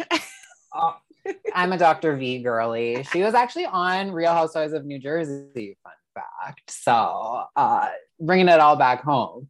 But uh, no, like to, I feel like that would be an, uh, have been an opportunity for Barb to have some yes. kind of like look inside, even think, though it's for entertainment purposes. I, I think know. Barb is like Kail in this way that like she does have the ability to self-reflect. I just don't know if she has any ability to follow through on it.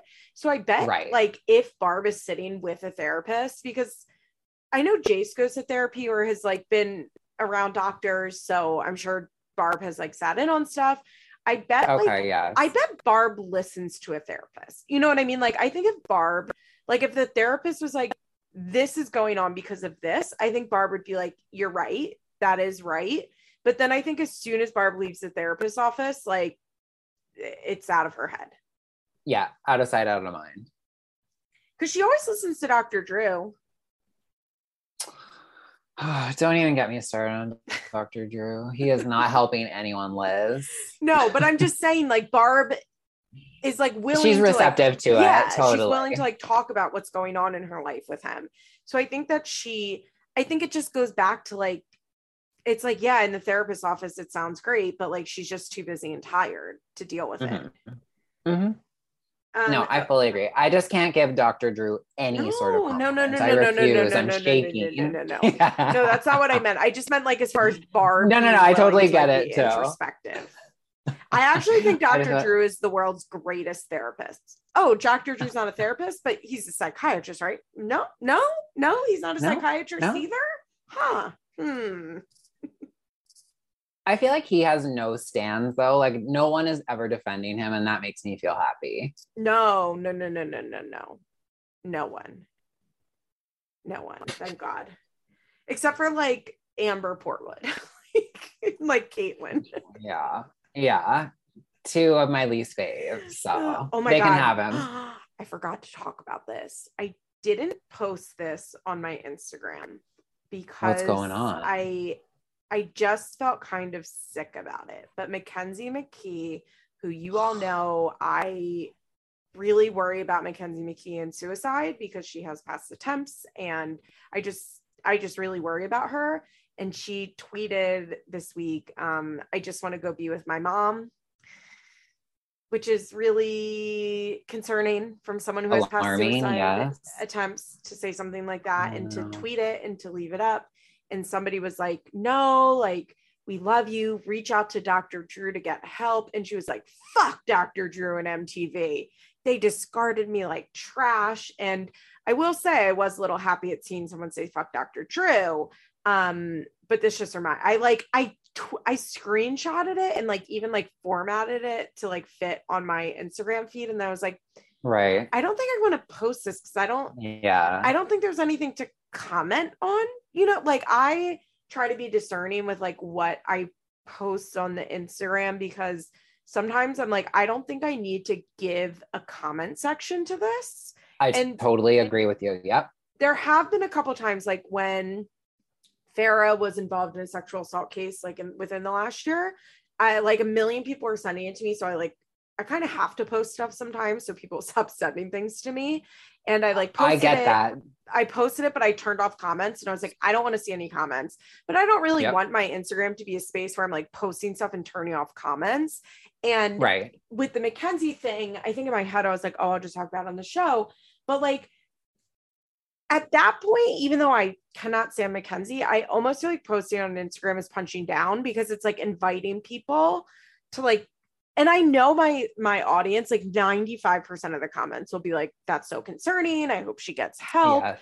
But like yes. I the idea of even like 5% being like, I fucking hate her, fuck Mac, like, which is valid feelings, but it's so serious, the topic, right? Like that mm-hmm. I was like, mm-hmm. I just don't think there's anything constructive that comes out of me posting this.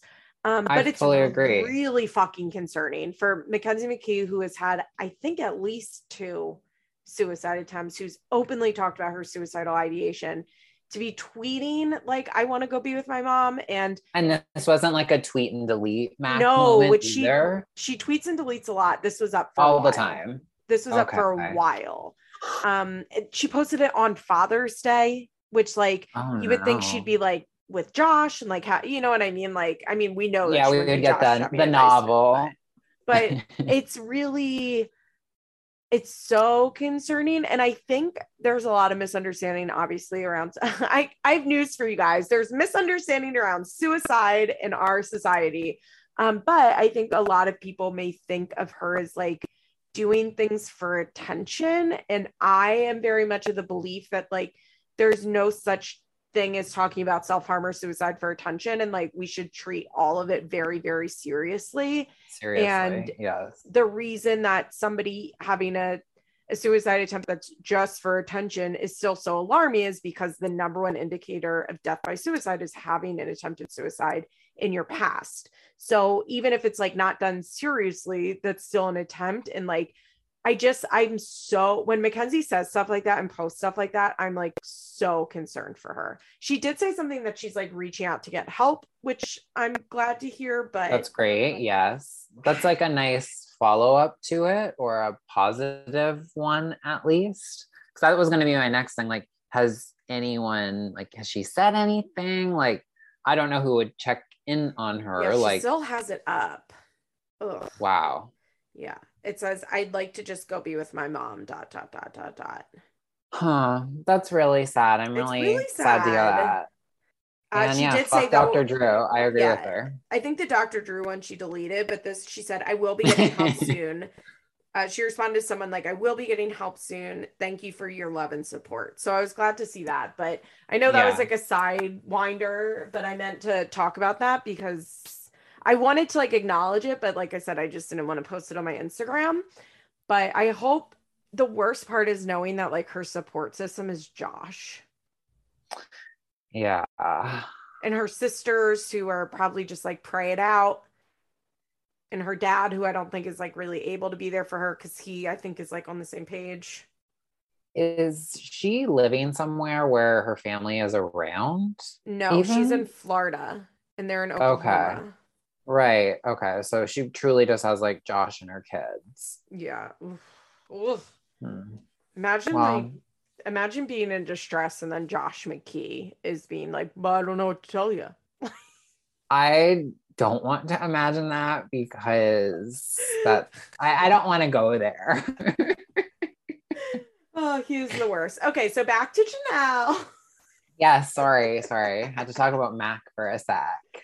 I'm always needing to talk about Mac. Uh, so she goes to meet up with Josh and her friend Marissa, and she's like, "So you know I have a baby, right?" And he goes, no, really? Why do you think the cameras are here? right? Don't you think somebody was like, Do you want to meet Jenelle? She's on that show Teen Mom. yeah, like she, I'm sure at this time, everyone was like, Oh my God, that's the Teen Mom girl. Yes, by season three with like, Jenelle, especially. Yeah, like who had been all over TMZ, which is like at this like time, like national news, like gossip news, celebrity news, like everyone knew who Jenelle was. Uh, absolutely. um, so they like have dinner, they're having fun, they're talking about how he he used to be on probation, she's on probation, and she's like, this is how she describes why she's on probation well, me and my ex boyfriend, we were at this house and I like opened the back door and there are cops coming from every direction.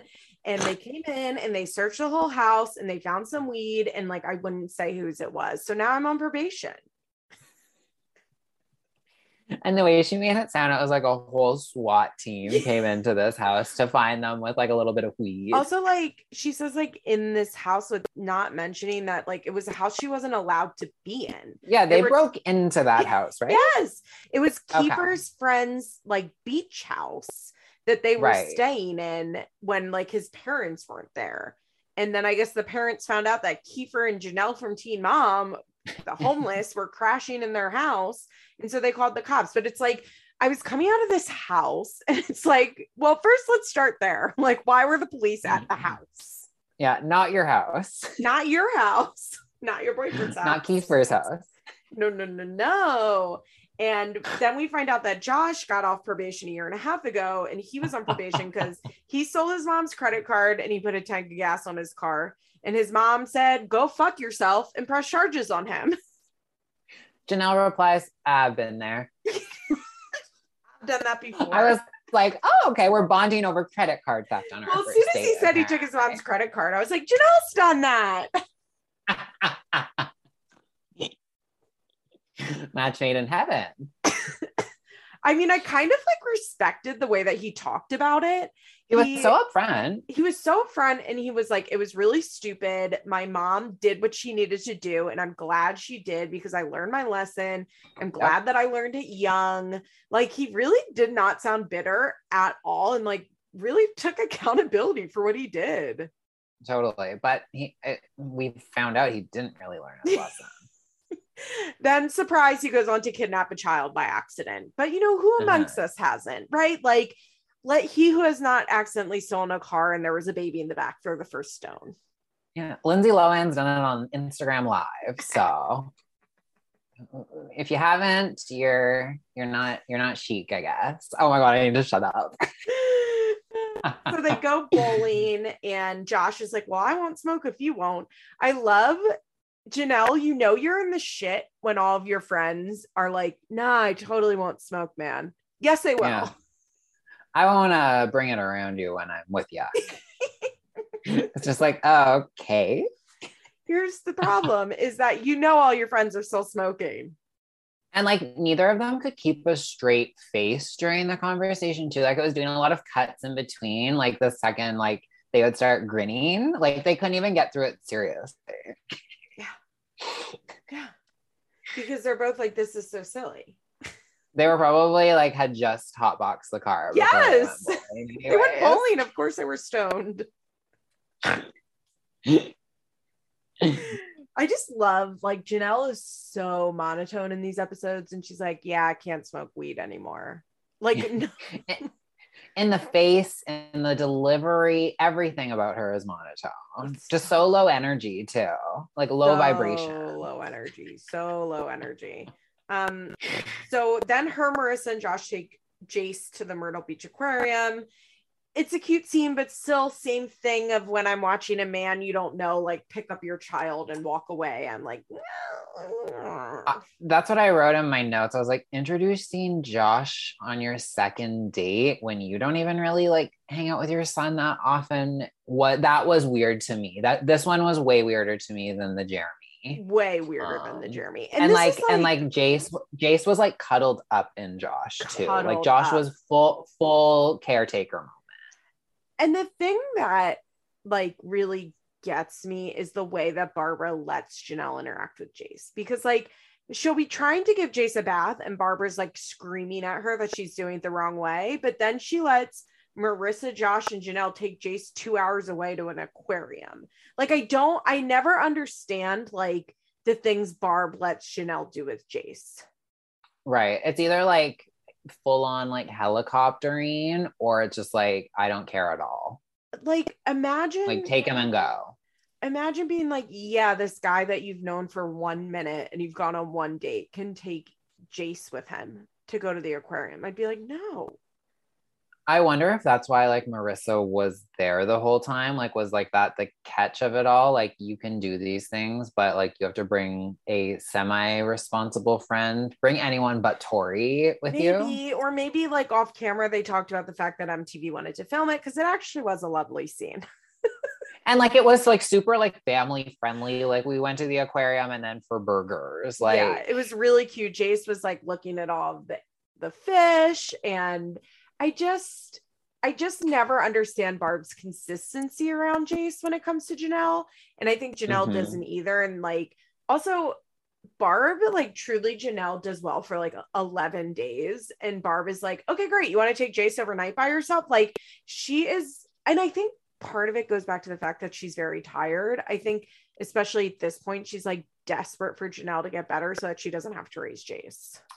And I we talked about this earlier, but I think she still had hope at this point too that like Jenelle would step up and yeah, because at this point Jenelle hadn't done anything like really, really bad. I mean, she was like a bad person, but she was like yeah, like normal. You could look at it as normal teen shit, right? Like she was drinking, exactly. smoking pot, and like having an attitude, but she's 19, and like maybe in mm-hmm. five years she'll be like she'll grow out of this. And I was a partier, and my, you know what? I, like I can see the like she's still young and if she just matures and gets it she'll be better yeah Um, yeah. So if I give her these opportunities, these day trips, blah blah blah, maybe that will, you know, inspire some maturity or whatever. But yeah, which is as really... it continues, you I think you like see Barb get jaded with it though, as like the pattern gets worse and worse. Yeah, but I I even kind of think to this day, like, I mean, Barb was oldish when she had Jenelle. I think Barb is 68 or 69. Like she's close to 70. Like Barb okay. is old. She's probably fucking tired. And Jace has a lot of behavioral issues. And she had three kids with behavioral issues. Like she's probably it sucks because it's not in Jace's best interest, but I can kind of understand when Barb is like, I just want you to take Jace. Yeah got him off my hands. I yeah. just worked all day. Yeah. Oh, poor Jace. Okay, I'm a fake teen mom fan. What is the current status of Jace custody? Who has custody of him? Do we know? Yeah, so Barb still has custody with Jenelle having her visitations. Um, Interesting. Um, there was a moment, I think around Thanksgiving Thanksgiving ish. Okay. In which Jenelle like gave an interview to the Sun or whatever, saying that she now had custody of Jace. And then Barbara, a couple weeks later, was like, that's not true. What I think happens is Jace is like 12 now. And I think mm-hmm. that he gets to be too much for Barb. And so Barb goes and dumps him at the land. And then I think he's there for a while. And then I think he calls Barb and wants to go home. And I think that that's going to be like the rest of Jace's teenagerhood, right? Like, I think he probably okay. actually loves it at Jenelle's. Like, he gets to play video games for as long as he wants. Like, his siblings are there. They're like, they have all the ATVs and like the pool and all that shit. Um, and then like David and Jenelle like get wild, and he's like, okay, going back to mom, like Barb's fine. Mimi, come get me. And I'm sure like I mean, he might already be. I was smoking pot at 12, but like if he's smoking well, pot, we know Jenelle was. So yeah, Jenelle, Jenelle and I were both smoking. Jenelle was dating like a 20 year old. Truly. Oh, poor Jenelle. Oh God, it's so fucking Aww. sad. Um, but like, so I wouldn't be surprised if he's like smoking pot over there, not like with Jenelle, but like I'm sure they're on that big house yeah. property and he takes pot from Jenelle and like puts it in a Coke can. You know what I mean? Like Definitely. I I think that it gets out of control with Barb. So he goes to Jenelle's. It gets out of control Jenelle. So he goes back to Barb's. I don't see formal custody like ever going back to Jenelle. Jace is 12 now, right? Like, right. What's I, the point even? What's the point even? I just, I don't really see it happening. Um, but I think that this is going to be his teenagerhood, just like going back and forth depending on like where he's having more fun or who is more mad. I'm so fucking worried about Jace.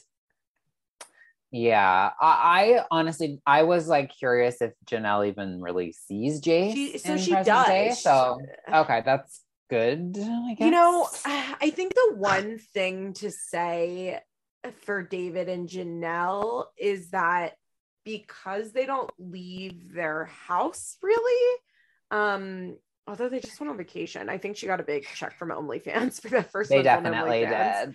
And so she's like, St. Thomas, baby, like let's spend this all. No kids. Um, but I think like something to be said about David and like David being with Jenelle is I I do think David is around the kids or like lives a life in which he assumes he's going to be around the children.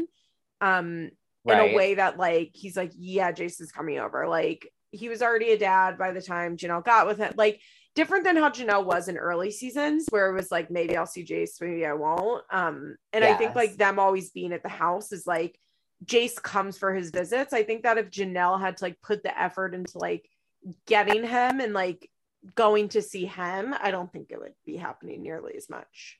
Right. It would be like how we saw for many years. Yeah, exactly mm-hmm. how it mm-hmm. was.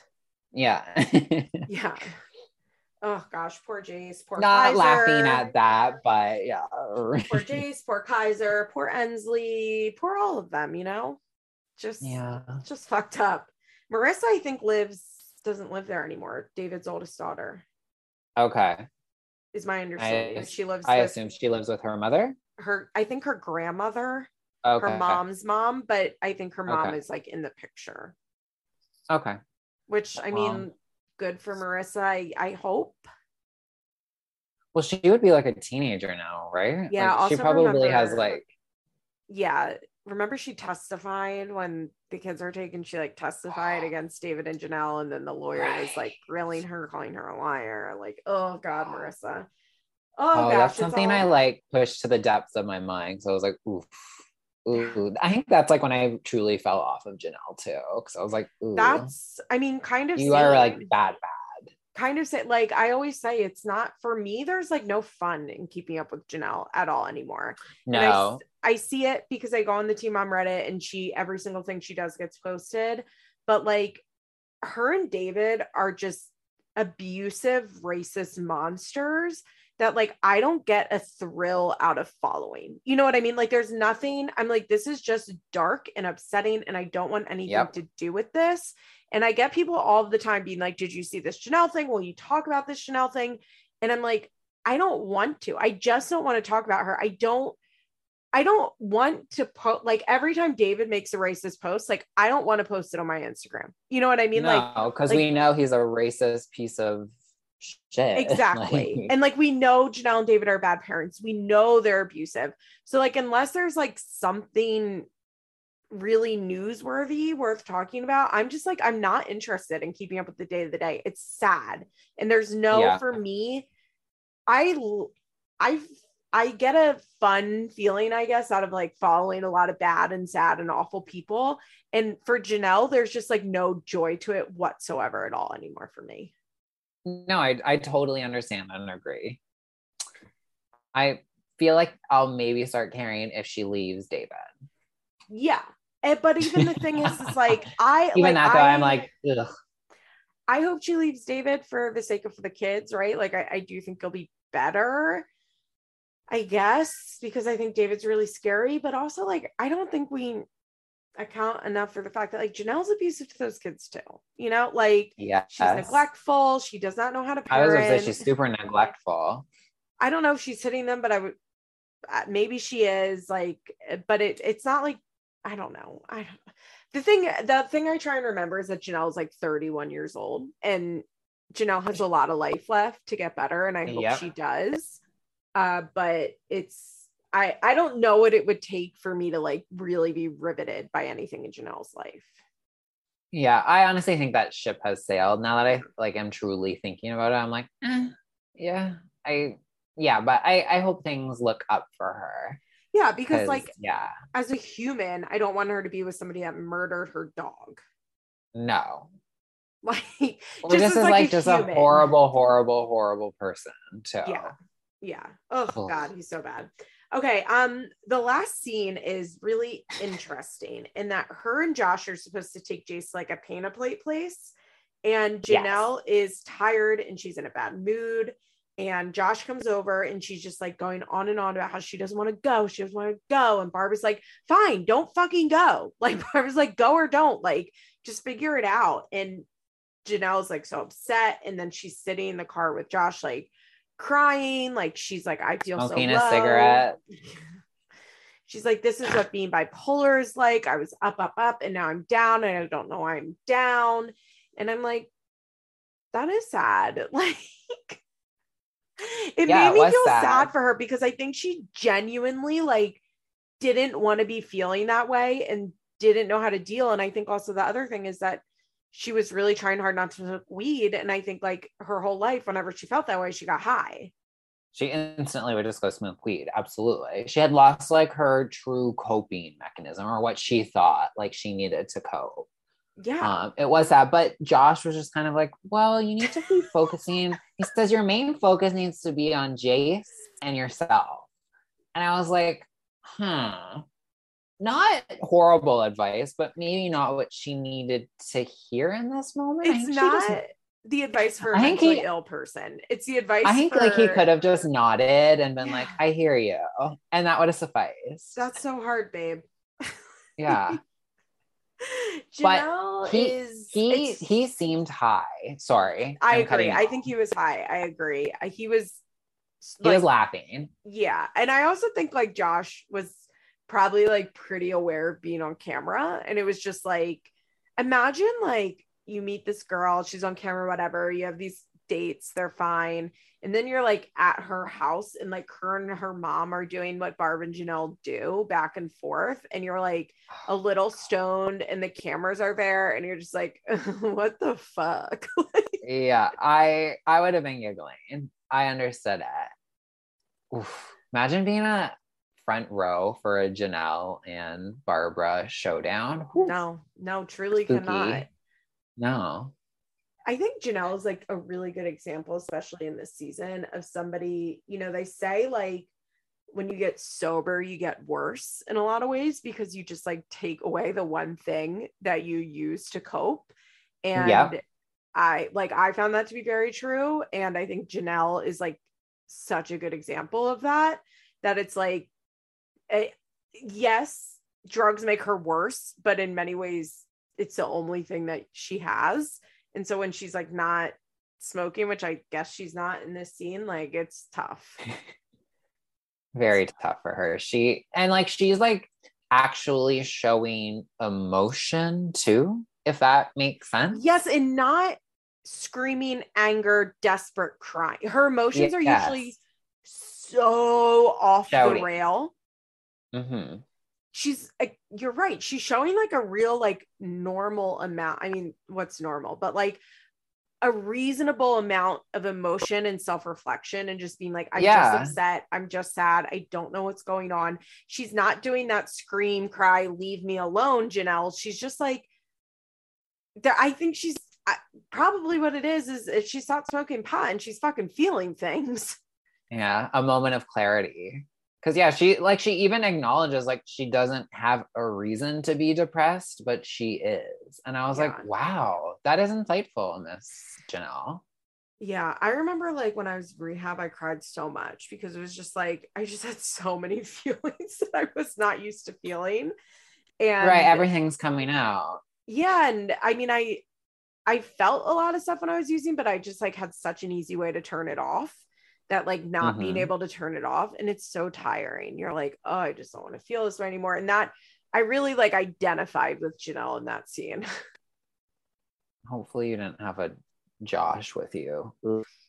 No my boyfriend was like should we go get dope? Like my boyfriend's like maybe that was even worse. he's like overdosing in the passenger seat as i'm like i'm so sad. I'm not I'm not laughing, no, but I yeah. It is funny. oh gosh, it's funny because I'm not that way anymore. Hello, let's celebrate that. In exactly. The, in the words of Oprah, yes. Exactly. oh, this was so fun. Thank you so much for coming on. So much fun. I I had a blast. I was kind of nervous because no, I'm like so good. Oh, so much fun. Thank you so much for having You're me. welcome. We'll have to do on Patreon like a non-teen mom, non-real housewives reality show, like maybe Please. a marriage boot camp. Oh, I would nothing would make me happier. That would be a dream come true. Truly Marriage Boot Camp is a very underrated show. That shit is good. I have only ever watched the season with Amber. Uh-huh. And I uh-huh. also watched the season with Brandi or is that the same the one? same season where okay, I famously that... say that Brandi is fucking her dad in that season. oh, their energy uh... is not right. It's not right. They like put her Playboy pictures all over the walls of that room. It was not right. Something was not right between them. Well, he, I just remember him being like really upset that she was like allegedly escorting or something, and I was like, hmm. But uh, yeah, yeah, yeah. I would love to go back and watch that and chat about that with you at some point. Well, thank you so much. Plug your Instagram again. yeah, everyone can find me on Instagram at the Real Housewives Orders. You can find my Patreon there, and yeah, just those two places. Well, thanks so much. Have a good one. You too. Thanks so much for having me. Bye. Bye. This podcast is brought to you by Solid Listen Network. Find me on Instagram at feathers underscore pod.